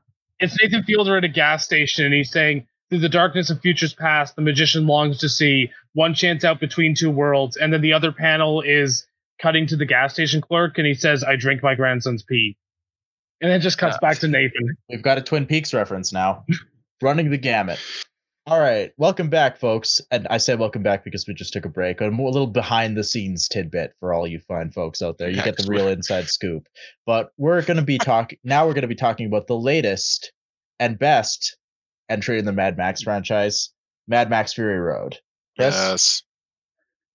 Okay, so Mad Max Fury Road might actually be the only film from the last 10 years that will probably go down as one of the greatest films ever made. Yeah, yeah. Or at least as of right now. Like, I think it's like the only film besides like The Social Network to come out of the 2010s to be considered like an instant classic. Oh, I, I- love the social network. I can see that. Yeah. Um, film was nominated for 10 Academy Awards and won six. It should have won Best Picture that year, to be completely honest, out of the nominees. Oh, Who won Best Picture? Uh, that would have been Spotlight. Yeah, it definitely deserved it. A movie I could not give two shits about. For those of you who have been living under a rock for the last five years, Mad Max Fury Road came out in 2015, once again directed solely by George Miller. Um, it stars Tom Hardy, Charlize Theron, Nicholas Hoult, Zoe Kravitz, Hugh Keays-Byrne, um, Rosie Huntington Wheat, um, Whiteley. Um, I almost said Wheatley. Um, Riley Keough, um, a shitload of other people that I am too lazy to name right now. It is an absolute fucking treasure, and plot wise, Max teams up with Charlize Theron's character Furiosa, who is trying to transport Immortan Joe, the central antagonist's um, cult wives. Cool. um, yeah, cult wives across the desert to get the fuck away from him and to somewhere much safer. It is a two hour car chase. It is a masterpiece. I'm pretty sure we don't even need to go into our general thoughts because I think we all agree it is a perfect film. I love this movie. It's a perfect movie. Yeah, like there's nothing wrong with it. Yeah. The visuals alone Ooh. Are Oh, yeah. fantastic. And this is one of the best pieces of visual storytelling in such a long time. Mm-hmm. Because there's relatively, I mean, there is quite a bit of dialogue, but there was relatively little compared to other action releases. Like most of it is told either through action or through just visuals, Mhm. and which Oh, is yeah. such a rarity. Like it, it was, this was such a breath, a breath of fresh air when it came out, and like Well, was a and look at look at what came out that year. Like we had Kingsman, which had the famous Freebird sequence in the church. Um, Mission Impossible Five, Fast and Furious Seven. I Yeah. feel like I'm missing something. No, that, And even that, then- though, even those three movies alone are are real good contenders. Oh, they're really good contenders. Like on a in a normal year, those would be really good contenders. Like best action movie of that year. this movie is actually like it was in development hell for since I think like the 90s. Like they they had been trying to get it greenlit, but like it it was just never working on wor- working on working out. Like George Miller had moved on to stuff like Happy Feet at this point. Like he wasn't really interested in coming back. Uh, is what I'm what I'm reading. Uh, but by the time they were kind of seriously looking into it again, like Mel Gibson was old and also everything else about Mel Gibson. Yeah, So they didn't they All didn't the- want to cast him as Max anymore. Uh for, so for for good reasoning. Yeah, extremely good reasoning. And in 2010 it was announced that uh Tom Hardy would take over the role as Max. that is Uh, such good casting, by the way. Holy shit! Yeah, and we'll get into Tom Hardy, but that's fantastic casting. And then it starts getting filmed in uh in Namibia in Africa. I think it's the first one to be filmed outside of Australia. Mhm. And these trailers start coming out and it's it- just uh, this was my introduction to like Mad Max as a concept. Like I knew it existed, Yeah. but I didn't really know shit about it except that Yeah. people wore a lot of leather. And there's this it- it- like you just see this massive dust storm that looks incredible and Oh, yeah. Tom Hardy being strapped to a strapped to a car and just like and like grunting animalistically and Nicholas Hoult screaming, "Oh, what a day! What a What a lovely day! And I- I- at the camera, and I just thought, "What the fuck is happening in this?" Then the movie comes out, and like I swear to God, it's one. It's probably the best theater experience I've ever had. Oh yeah, by Uh, far, one of my favorites by far. I'm so glad I went and saw that in like AVX because like had a Dolby Atmos, all that shit. Because the one thing that really actually took me by surprise is how quiet this movie could get sometimes, especially during like the dialogue scenes between Max and uh, Furiosa. It was like right after that huge dust storm scene where it like it's just in the car driving. It gets so quiet. And I only know this because I had to turn up my volume on my TV because I couldn't hear them talking. And then it's like right after that, it just extremely loud uh uh soundtrack and driving and music and crashing and all this. it's it's it's like going being able to go from extremely loud and, and intense to kind of toned down and really getting to know the characters is just amazing to me Speaking of the characters, I think it's fair to say that this probably has like the best cast of characters in a Mad Max movie. Oh, yes, Like, for sure. Oh yeah, absolutely. Like I think Tom Hardy like definitely plays Max way more unhinged than Mel Gibson did. oh for sure because throughout like most of the first half of the movie, like most of his dialogue is like aggressive grunting. yeah he Like, he, he he has that like at the very beginning he has those like three lines of dialogue introdu- narrating himself and then he doesn't mm-hmm. actually say another word. I think until he meets up with Furiosa. which is like kind of beginning of the second act. Exactly, like half an hour, forty minutes later. Yeah, like he's like, I, I, I- and I've mentioned this before, but he's kind of like the the Mar- the Marlon Brando. He's got kind of like a, our generation's Marlon da- Brando allegory, Mhm. where like he won't always be in the best movie, and he won't always give like a necessarily good performance, but he'll he'll cl- he'll give you something that's either entertaining or fantastic. Yes, Yeah. Um, but he gets like kind of outshined in this movie. I think I. I yeah, oh 'cause yeah. Furiosa is like the best thing about this movie character Oh. Charlize Theron is so good. There was a there was a lot of discussion after this movie came out where because Furiosa is I, I, I w- don't agree that she's the main character, but she basically has just as much screen time as Max. She is a very important supporting character. I would say I don't know. it's it's hard. Well, it's hard too because you just don't even see Max a lot this film either until, like I said, the second act. and and I'm gonna be completely frank here. Um, I I don't give a shit that I don't see Max that much because Oh, Max no. is doing in this movie exactly what Max has done throughout the franchise. Yes, exactly. which is just be the support. Yep, yeah, exactly. be the muscle. He's doing it Yeah. with a lot uh, with a lot more grunting and a lot more threatening people with guns, but like he does fulfill like kind of this the the hired muscle, the silent protagonist who more than slightly unhinged this time around, but he is he is still Max in this movie. Yes, Yeah, it doesn't feel like anything's really changed, but I mean, of course, we got to make it about women because we're sexist or something. Yeah, like a lot of people after this came out like bitched and moaned about Furiosa being so important and how like a, most of the supporting cast is women. Like uh which and let, let's be clear these people just fucking hate women. They were just mad that Yeah. women are on a screen and Yeah. they were taking part taking screen time away from they're a part. They're a, they're a part of the story, man. Like they're they're they're the the they are the story. theme of like feminism and its relationship to fascism is like so intertwined into the narrative of the movie that like if you would do like a cut of the movie where like all the women are cut out like i'm sure somebody probably wants it would just fall flat on its own face Oh yeah, and then just do like repeated like cartwheels slamming its face into the ground God, there's just there's so many scenes in this movie where it's just just gruesome, just fucking Mm. brutal. oh yeah, Yeah. like this feels like the Road Warrior again. This Oh, feels like a fucking Mad Max movie. It's uh, exactly like that scene where the woman who's pregnant Yeah, Mm. falls. That is Yeah. heart wrenching. yeah it's And then it further on when they you, you pick up with them later because I think I think they clarified that the, the girl was still alive, but that the baby had died. I can't. I can I- I, I can't think- remember. i think no they're both dead Either yeah, way, like both the, dead. the, po- but the point is, the guy literally just cuts open or something with like a rusty ass knife and yanks out this unborn baby and throws it onto the floor. That is Oh yeah, horrific. th- there's a lot of like I think brutalization of female bodies in this movie, but it's not it's not done in a way that feels exploitative. No, it's it's not it's not like sexual exploitation.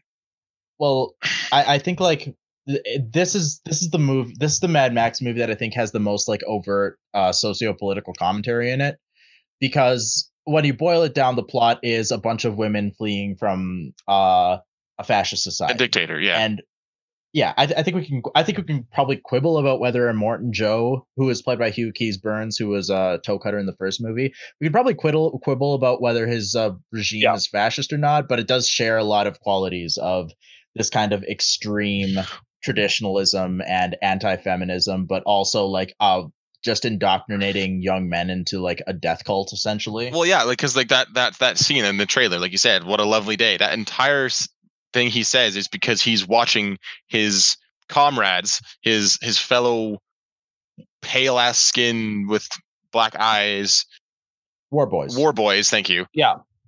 Uh, die because they think that if they die in a in a blaze of glory, they're gonna go to Valhalla, Mhm. which is not.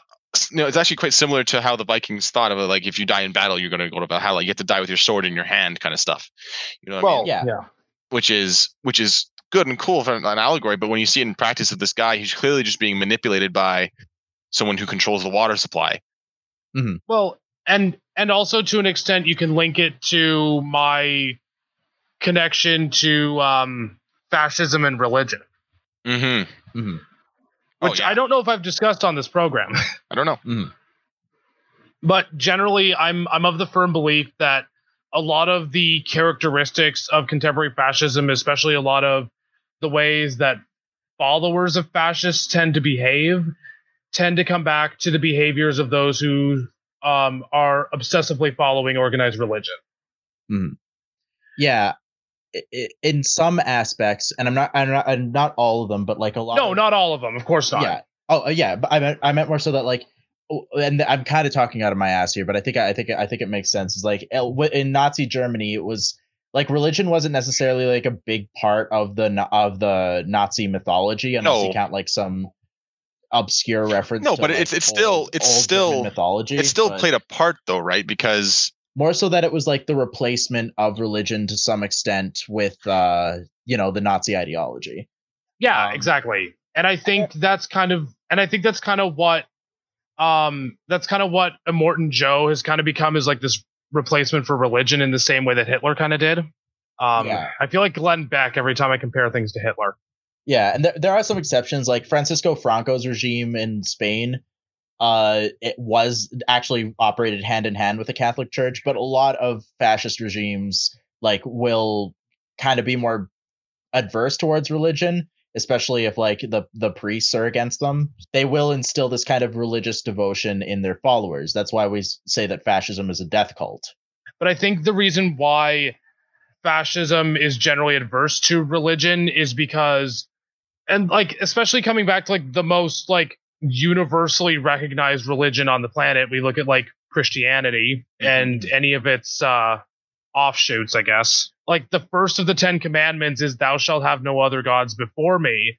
And generally a lot of these fascist leaders tend to view them themselves not only higher than their people but also higher than god. Yeah, yeah, and they build up this mythology to kind of justify that. Like the the Precisely. Nazi the Nazis like built up the idea of the Aryan race, which was built out of pseudoscience, like 19th century pseudoscience. Like it's not it's not actually something that exists, but if you instill with Yeah. people with the belief that you know once we were great and we can be great again at the exclusion of other people uh, who are Mhm. inferior anyway, so that then at that point it doesn't matter. Like I, I don't think you necessarily see that specifically in Mad Max, although you do have a lot of references to old mythology like Valhalla, which is obviously Norse. a kind of the old Norse uh, allegory to heaven, where pe- the warriors would go after they died. Mhm. So there, it, there is that kind of harkening back, even if it's not quite as like ex- it's not overly explained, but it's definitely there. um it's it's also sort of interesting as an allegory for idealizing the past too Yeah, definitely. well not even just that but also like the rel- again like we're coming back to the reliance on like oil and stuff and these scare and this current scarcity of resources which in and of it in and of itself is an allegory for how we kind of try to cla clench on to these resources that are inevitably going to die but we're so obsessed with the successes that we've had with it in the past that we're not willing to let go of it in the same way that with the Valhalla stuff it's an allegory for how yes, like absolutely, it harkens back to fascism and spirituality, but it's also this idea that, you know, these characters are latching on to a past belief in a greater future that doesn't actually exist anymore and that nobody actually, you know, still holds on to. Yeah, exactly. Or at least it doesn't exist for the people who live under Joe. Because like Yeah. Joe and his family live in relative luxury, but they do that by essentially excluding everybody else, like the other 99% of the population from the the share their share of the riches, being water in this case. Yeah, it's it's like, it's Yeah, like um, Morton Joe and his his followers represent like the one percent, well, not the fo- not his followers, certainly. but like him Uh, him but- Just Morton Joe. him and his his, Yeah. his his cult wives, and the few And fo- more the so few, more so him and his sons.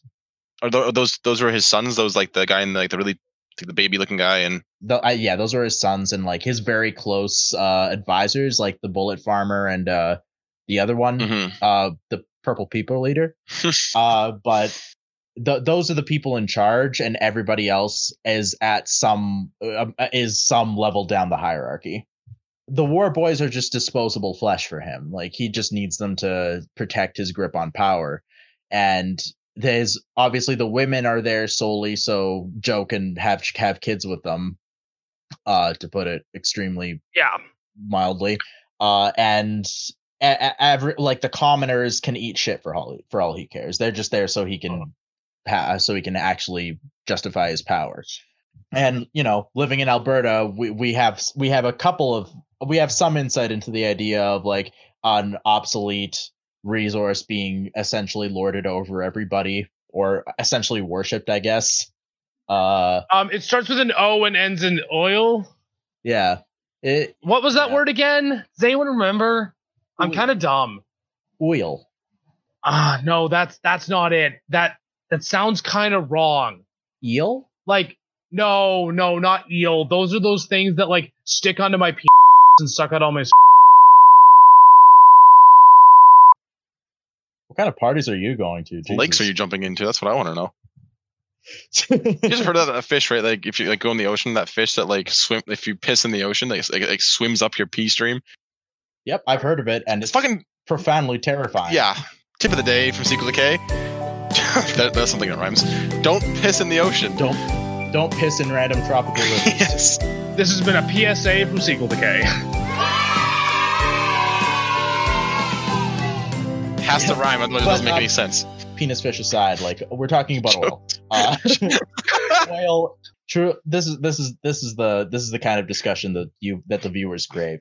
While we're on the topic of fascism, though, I wanted to hit real quick on like how this kind of society treats women because obviously in in fascist societies, like for the most part, women are seen as you know ob- uh, as objects for reproduction. Yeah, resources. Well, there's that there's that there's that scene where there's literally a room full of I don't know if they're pregnant or like motherly I guess motherly women who whose breasts are extremely large and they're literally milked for breast milk.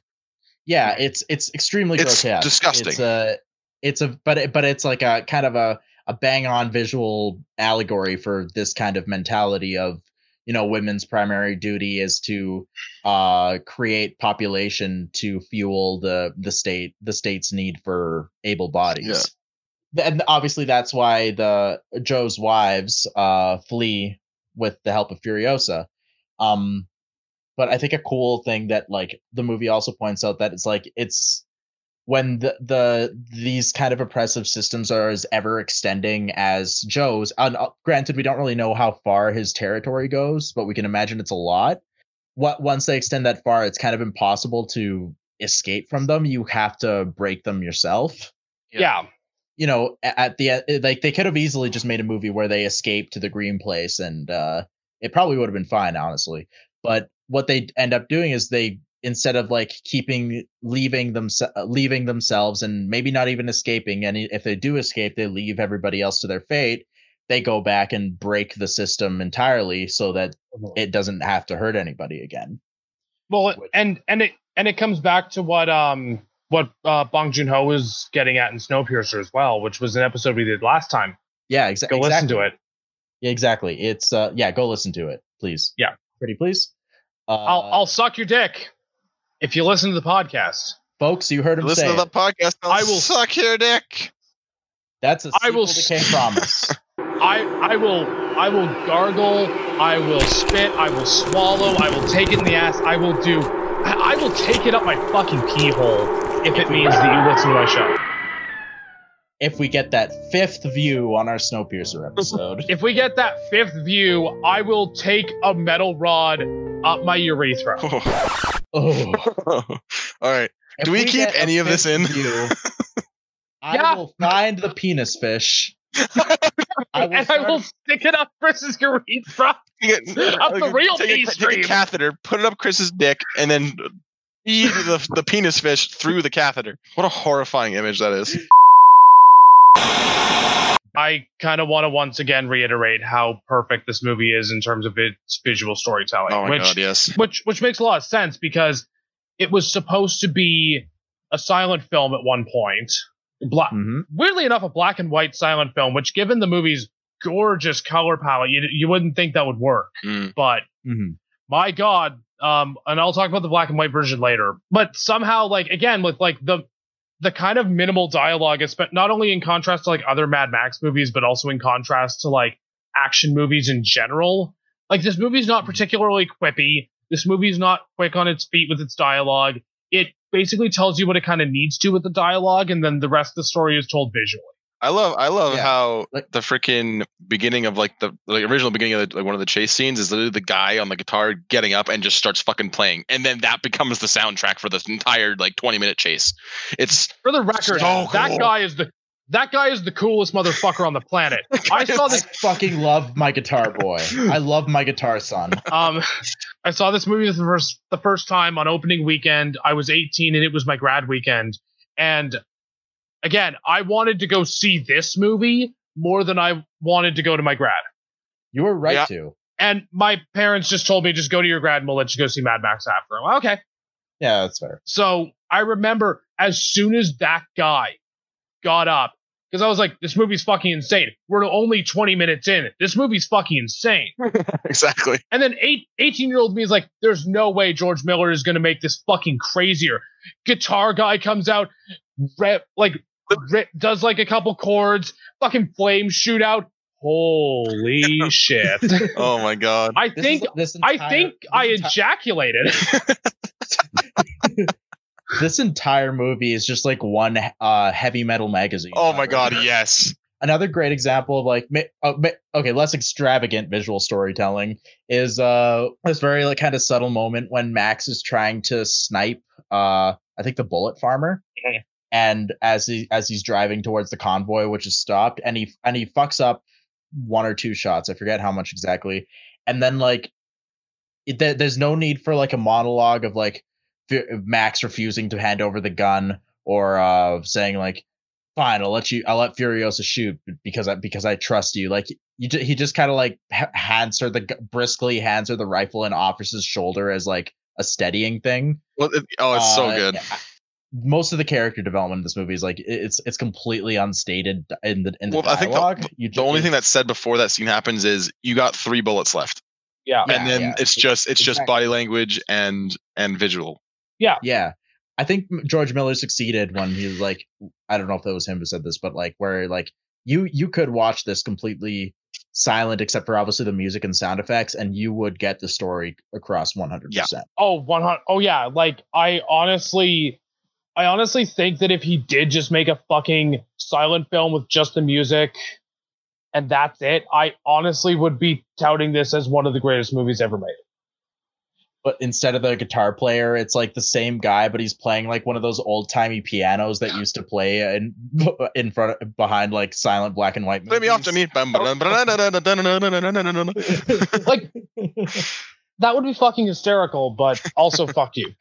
Obviously, like this brilliant piece of visual storytelling. And speaking of visuals, we need to talk about how great the editing and the cinematography are. Oh my gosh. It, it it's fucking gorgeous. Like there's really no other way to put it. But Oh, yeah.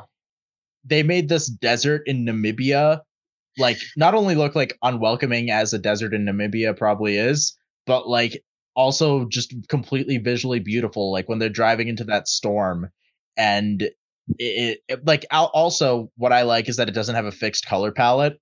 Oh. There's scenes like in the second going into the third act where like it the the scene the screen is purple, and somehow they make that look incredible too. It, it's uh it's it's it's so good. It's so fucking good. It- as for the editing, like this is the like we mentioned in the first half, like this is the longest Mad Max movie, and it feels like the briskest, the best paced. It just absolutely clips along. There's like no wasted moment. Like, and when it does slow down, it slow. It feels earned. It feels like okay, this this is this is where it needs to. This is where it needs to go right now. Like it it just it's perfect. Mm. yeah, no, like it clips along flawlessly. I I know um when George Miller um offered the editing job to his wife, whose name I cannot remember at the top of my head. Someone please help me. Uh, yeah, yeah. Margaret Sixel. Yeah, so when he offered it to Margaret Sixel, she asked him why the fuck you want me editing Mad Max Fury Road, but okay. He said if I gave it to any other guy, it would look like any other action movie. You know what? I I can see that. And instead, this movie kind of looks like almost like an either an opera or ballet. I think it, I think it, a ballet, yeah, I, I could see that, but I think even more so the opera thing because it just is so. Yeah. It feels so grand for uh, Mhm. like for what is essentially like a bunch of dingy vehicles chasing each other. This is the closest I'd ever get to calling an action movie an art film. Yeah, fuck it, I would agree. Again, like the cinematography, the fucking score, Oh, the, the, score. the editing. Like on a technical level, this is one of the greatest films ever made. Absolutely. I'll never forget watching in the theater with Dolby Atmos as they drive into the fucking tornado storm. Oh, Oh, yeah. my god, dude. Oh, the Yeah. sandstorm sequence alone is just art. Oh my Yeah. god, it's so good. There there is kind of an added wrinkle to this though, where like we mentioned, like George Miller wanted to shoot wanted to make it a black and white movie. Well, lo and behold, uh, after the movie came out, uh, it was re-released, I think, on Blu-ray, but also in select theaters. There's the black and chrome edition was released, which was a black and white version of Mad Max Fury Road. And Chris, both you and I saw it, and Oh, you did end up watching it. yeah, my iTunes copy apparently had it, and I had no idea. Well, I know you mentioned that, but I didn't mention. I don't remember you actually telling me you saw it. No, I- so I, I- guess we can talk about. It. I about watched both versions. Uh. Okay, Brandon, you can leave now. See ya. Oh, well, goodbye. Bye. See ya. All right, let's talk about the black and chrome version. Go for Right. it. So, yeah, Mad Max Black and Chrome is the closest I think we're ever going to get to George Miller's preferred version of this movie, which was in black and white and silent. And before Black and Chrome came out, I think the rumor was that it was going to be exactly the way Miller originally wanted it to be. And I was so fucking down for that. But we ended up getting the Black and Chrome edition, which was, you know, much like The Mist in black and white or Logan Noir and eventually Parasite in black and white. You know, and even the Twilight Zone in black and white. It's just kind of an excuse to like kind of capitalize on nostalgia, I guess. I don't know. Generally, because a lot of these black and white versions just kind of seem like kind of an excuse, just re-release the movie, get a little more cash, see it from a new perspective. Mm-hmm. Doesn't always look great. I didn't really like it when I saw it the first time because we ended up buying it around the time when it came out. And I remember just sitting there going, okay, this this looks okay, but also like the colors in Fury Road are so vibrant and gorgeous and unpredictable and chaotic that kind of making it black and white seemed kind of redundant. Mhm. Watching it again recently, like the black and white photography is stunning. Yeah. You're you're losing something, of course, but Well, it's it it's, looks incredible. it's just a different perspective, right? Yeah, exactly. Yeah. exactly. When I saw it, like I I I I I, lo- I loved it. I thought it looked fantastic. Like, and obviously you're gonna you're gonna you're gonna lose a lot of the a lot of the the highlights that color brings. Obviously, like that's on its. I I wouldn't say it's my preferred version of watching it, but on its own, it looks fantastic. Oh yeah. Like watch it every couple of years, it looks great. Also, uh, we didn't really talk about like the action itself in this movie, but No, and we need but before we do, Hmm. we need to take a moment of silence for our boys, the fucking stunt crew of Mad Max Fury Road. Holy shit, they were so. I just commend them. Just heap praise upon them. So nothing but respect for our boys, the Oh, stunt yeah. crew.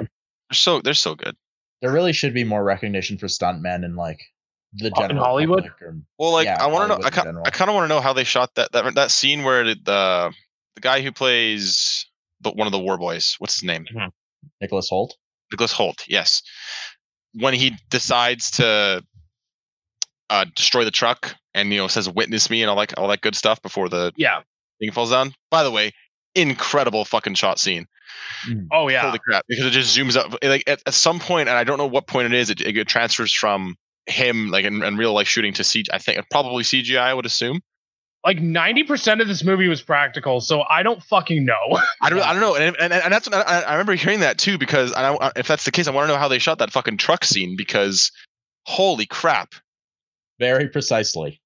my my favorite Mad Max Fury Road trivia story is that George Miller screened some footage at South by Southwest in 2015, and Robert Rodriguez stood up and went, "How the hell did you film that?" I Yeah. echo Robert Rodriguez's statement because a lot of this, like, it basically has to be perfect the first time, or else it's gonna be a oh, fucking Oh, yeah. nightmare to reshoot, Yeah. or somebody's gonna die. or someone's gonna die. Like, I love how George Miller single handedly risked the lives of hundreds of people so he could make this sort of avant garde operatic action masterpiece. and it fucking worked. And we're now sitting here going, how the fuck did he do it? Why the fuck did this happen? How the fuck does this work? And when the fuck are we getting another one? yeah. When are we getting more? Yeah. Honestly, I'll take 10.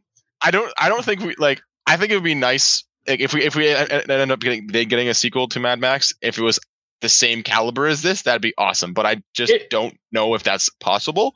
Imagine George Miller trying to up the caliber somehow.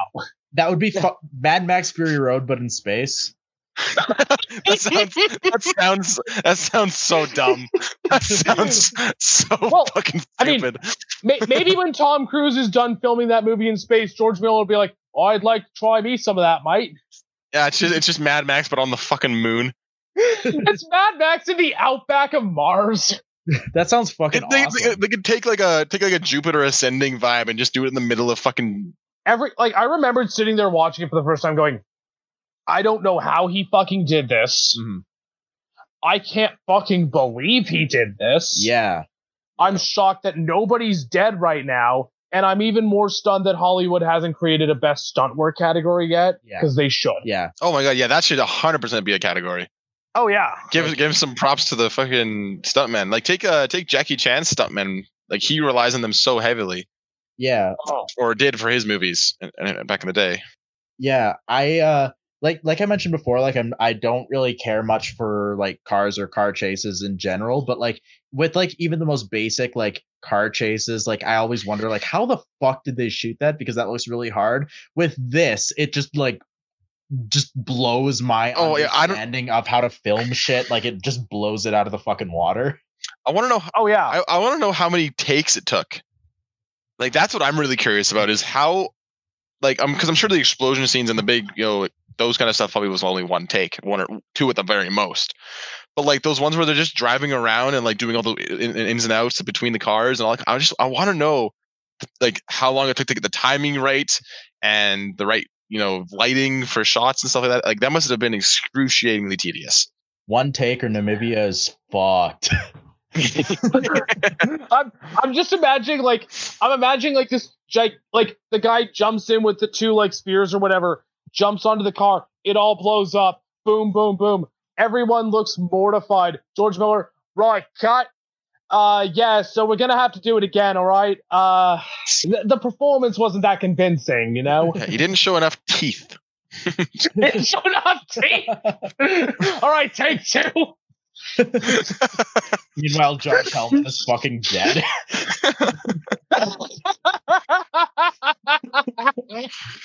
oh god. or we- we'll we'll hold a candlelight vigil for him later. God damn it. Throw him on the Pile. My. Australian accent is horrible. Terrible, Chris. Throw him on the pile.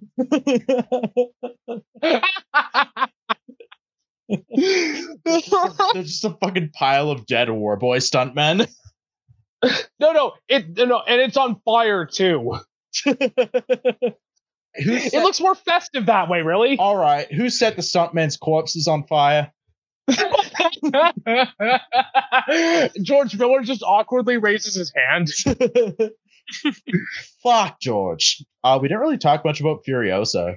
No, we haven't. Uh, yeah, I was gonna say maybe she should have been nominated for an Oscar or something. Maybe, Not, yeah, maybe. I mean, I, it's a novel. It's a novel thing, but maybe the best performance of the year You know. should be nominated for an Oscar. mayhaps. Mayhaps per, per perchance. it's it's kind of like how the best directed movie of the year should win best director, and this movie didn't. So Uh-huh. Did it not win Best Director? Yeah. no, Who the fuck won Best Director? Uh, that would be a great question. Let's find out. Uh, Um, best director 2K16. in your redo for The Revenant, this should have won hands down. Oh, blow me. Yeah, Mad Max should have won hands down. yeah. Like George Miller almost killed hundreds of people for his operatic ballet action masterpiece. Inarritu just kind of got DiCaprio to get his ass kicked by like a CGI bear. Like blow me. Yeah, yeah. This movie should won should have won every Oscar. Not only then, but like every Oscar since then. I then. just realized Tom Hardy was in that movie too. Oh yeah. Oh yeah, he He's- was. He's the he's the main bad guy. I I fucking can't stand that movie. the Revenant. I didn't think it was that bad. it's a fucking slog, dude. I can't sit It's to it. It's slow. Yeah, it was pretty boring from what I remember. Back to back to Charlize Theron. Like Yes, the best performance of 2015. absolutely like I again it's it's hard to explain why she's good because so much of it is nonverbal. It's a lot in her eyes and it's a lot of like her makeup, I think, because Oh yeah, yeah, yeah, yeah. have like the black grease paint smeared across the top of her head. Well, talking about her of- eyes, talking about her eyes, like she was always looked at least to me like she was on the verge of break, like bursting into tears, Oh yeah. like like always, or Yeah. like fear, a little bit, a little bit fear stricken, a little bit as well. Like just she conveyed Yeah. so much, so much emotion and so much, so much emotion with her, with just her face. Yeah, but also like anger and fury, go figure. Uh Yeah, who knew? the the one like big not not even oscar moment but like the big emotional outpouring she has is when they get to the green place and realize that it's a wasteland now yeah, and she just screams at the sky yeah. I, I well first of all that that that's incredibly shot. Second of all like it- just feels like all the it fe- it, it it feels like all the emotion that was pent up inside of her like all the all the rage and longing and sadness inside of her just is like thrown into that one scream and it, it's just so powerful. I- i don't know how well i'm explaining this because again very little dialogue to convey it but it, it whatever it is it works It, it's a it's a testament to her as an actress. yeah There's a reason why Furiosa is remembered in this movie more than Max is, and a lot of it is Charlize Theron's performance. hmm She's fucking incredible. yeah Like you guys said, it's it's all in the emotion. It's like again that scream scene. Like everything Stefan said is absolutely 100% correct. Yeah. Like there's at least this feeling of like constant anxiety throughout her entire performance. Yeah. Like at best, at worst, like you said, Brandon, fear, uh, Stefan, for lack of a better word, fury, or just like just deep, deep trauma. And to I have, to convey I that have like nothing bad to say about this movie at all. no, no, I don't have a single problem with it. It's one of those few films I'd consider perfect. hmm Uh, and if we're, and if we're stick if we stick with performances for a while, like we don't usually talk too much about performances, but it's also worth mentioning that like T- Charlize Theron is fantastic, Tom Hardy is fantastic, like Nicholas Hoult and the rest of the supporting cast are incredible too. Yes, Nicholas Hoult. Oh, is yeah. also one of, one of my favorite characters in this movie. He is. Well, I, I just for fair, I liked him as an actor before I saw this movie. Nicholas Hoult is a great actor. Yeah. Uh, Oh, Nicholas Hoult rules. Yeah. Uh, Warm Bodies is great. Warm Bodies I is fantastic. Oh my God, Stefan, I I think I would. You haven't seen it? I, I think It's I would so really good. it, but I haven't seen it. You would love it. I It's think. it's really fun. Yeah, it's fun. But yeah, like there's not a single performance in this movie I would call bad. There's not even a single performance in this movie I'd call good because that feels too low. Mhm. yeah, exactly. They're all. They're all all either great. very good or great. even like the really like a really small part like josh helman he's uh the actor who played um Will, young william stryker in the x-men movies and he plays uh nick nux nicholas hoult's uh his friend He Right, plays yeah. friend. Nux. like Yeah. he's really great in like the two minutes of screen time he has too Oh yeah. and like all the all of joe's wives like riley keough zoe kravitz uh rosie huntington whiteley abby lee courtney eaton like they all in one way or another like they don't they they make their mark like smaller marks than the than the three main characters obviously but like they all leave something of an impact like it Yeah. it's just the- it's just firing on all cylinders like cast wise and in every other aspect Yeah. I, I did have one question. Did did they ever explain? Because like I remember at the beginning of the film, where like Max's uh, one of his uh, arcs is that he has vi- these visions of these people who have died who he hasn't helped or can't couldn't help. Did they ever elaborate on that at all? I can't remember. Nope. That uh, it's like this is for all intents and purposes. This is a reboot, and you're just it- Yeah. You're just you're just supposed to know that Max has a really tortured past and that he's left people behind in the past. Yeah, past. Like okay. that's That's yeah, that's all I really took it as too. Is like I didn't really think much of it No. because It- you don't have. You, to be fair, you don't really have time to think much of it because there's so much fucking happening. And it kind of resolves itself in the end anyway, because yes, he does end up leaving Furiosa behind, but he leaves her behind in a better situation. Yes. Yeah, yeah. It's it's So it doesn't feel like it did before. yeah, it's it's like the old Western archetype of like the Lone Ranger. anti the lone anti-hero comes to the town, reluctantly help its helps its residents, and uh, then go then go they go their separate ways. Like it's that Yeah. same idea. Yeah. Um, Yeah. uh, love the scene of the the water co- the water finally coming down What- from the mountain. And Oh, that's so Oh. good. Mm. What's your guys' favorite scene?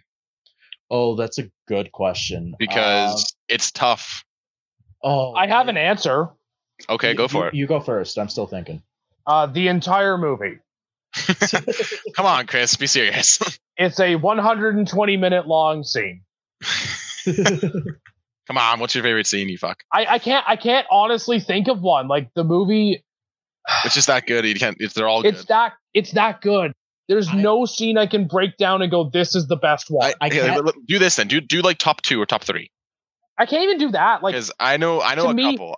like to me, the movie just plays as like one two hour car chase scene anyway. yeah it, it, it, it like everything works so well in like its own like kind of fluid motion that like it feels weird to kind of isolate it but if i had to pick i have two that come to mind i have the scene i mentioned before of furiosa screaming at the sky Yep. and uh the water coming down at the end of at the end of the movie Yes, that's I I have I have two Weird as well. neither of those are car chases oh also the the storm but go yes, on. yeah, yeah. Sorry, That's Dan. yeah. So that was one of mine. Is the it was when they go into the tornado storm. That is by far one of my favorite scenes of all time. Uh, Mhm.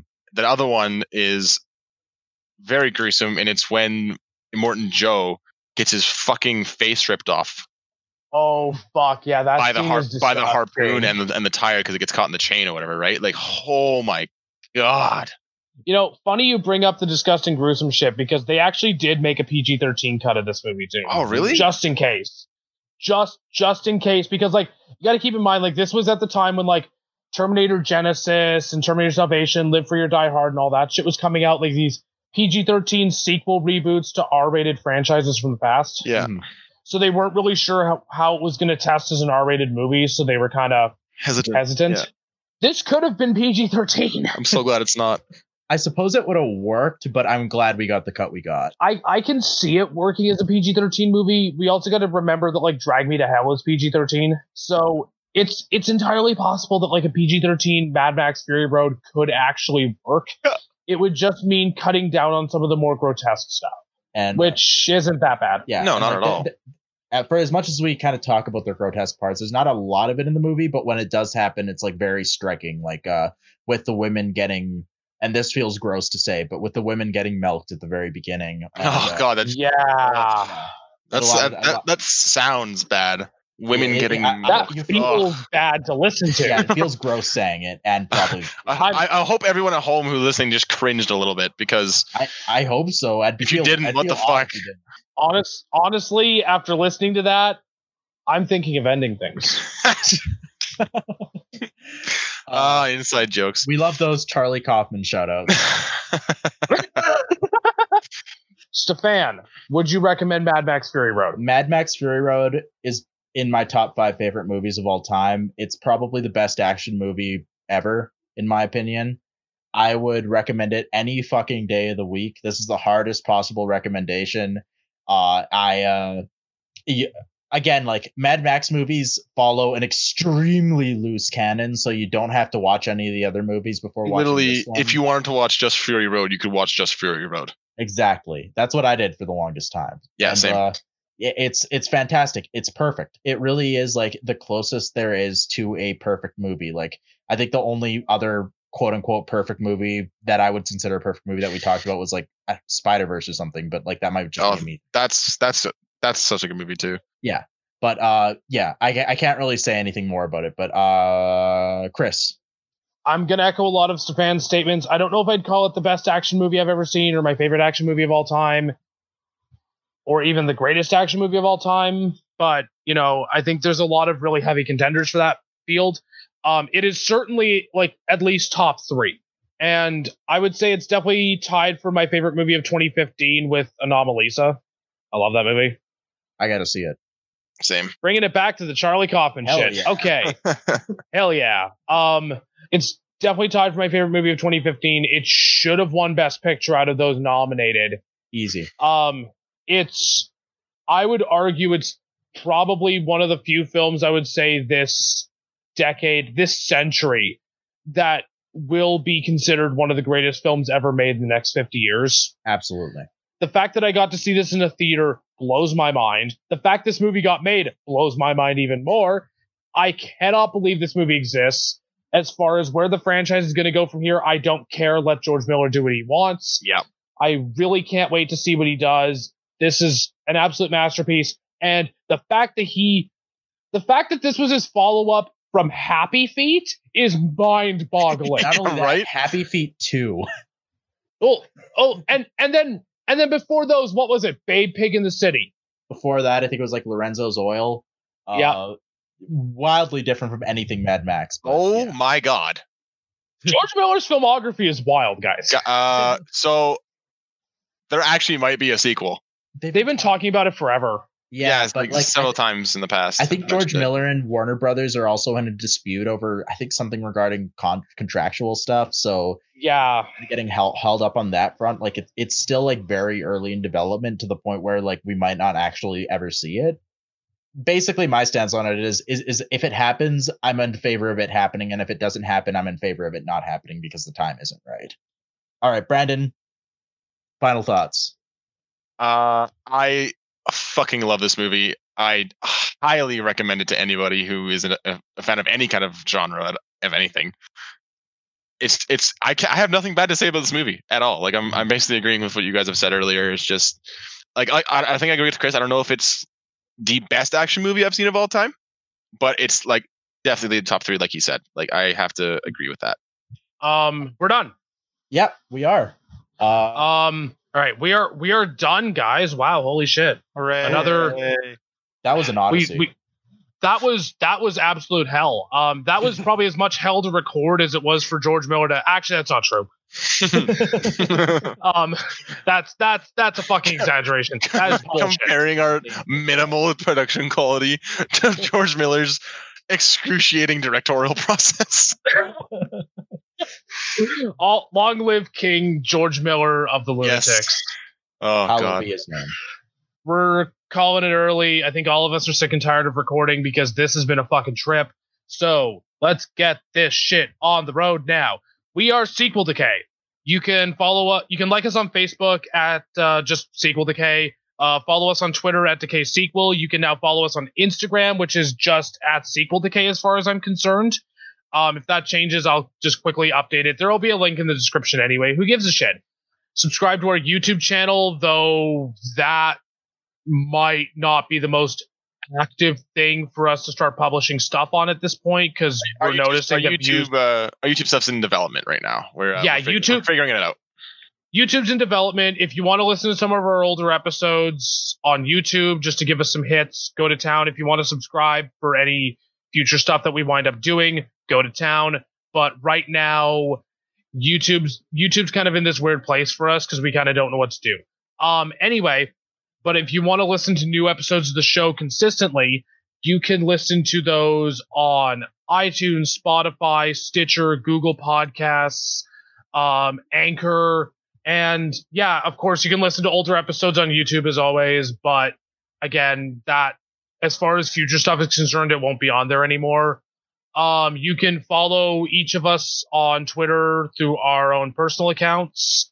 The links are once again in the description below. And finally, just because it's August and the protests are really slowing down, that doesn't mean that Black Lives don't matter. The Black Lives Matter movement is still very important. the- Yes. And we, of course, will still have links in the description. Please click on them, donate, support, do whatever you can. Yeah. Um, and besides that, um, if you have any other spare money flo- floating around, you can support us on Patreon. Uh, we have sponsorships now, so we're getting eight cents off of that. So really, your Patreon money doesn't matter to us. Eat Just kidding. shit. We love you. Fuck. Don't listen to Chris. Yeah, please give us more. I, I, I think it was the end of the Snowpiercer episode where Brandon said, like, every time I do the sign off, I always somehow find a way to diss our fan base. Yeah. Every What if, time. that's, what if that's the thing that's making people decide not to donate, and we're like missing out on like thousands of dollars? All right, that's done. Uh, We're leaving. I want to go to bed. Yeah, thanks for listening, everybody. Join us next time. Bye, everybody. I'll see you all in Bye. Valhalla, etc. bye bye. Bye.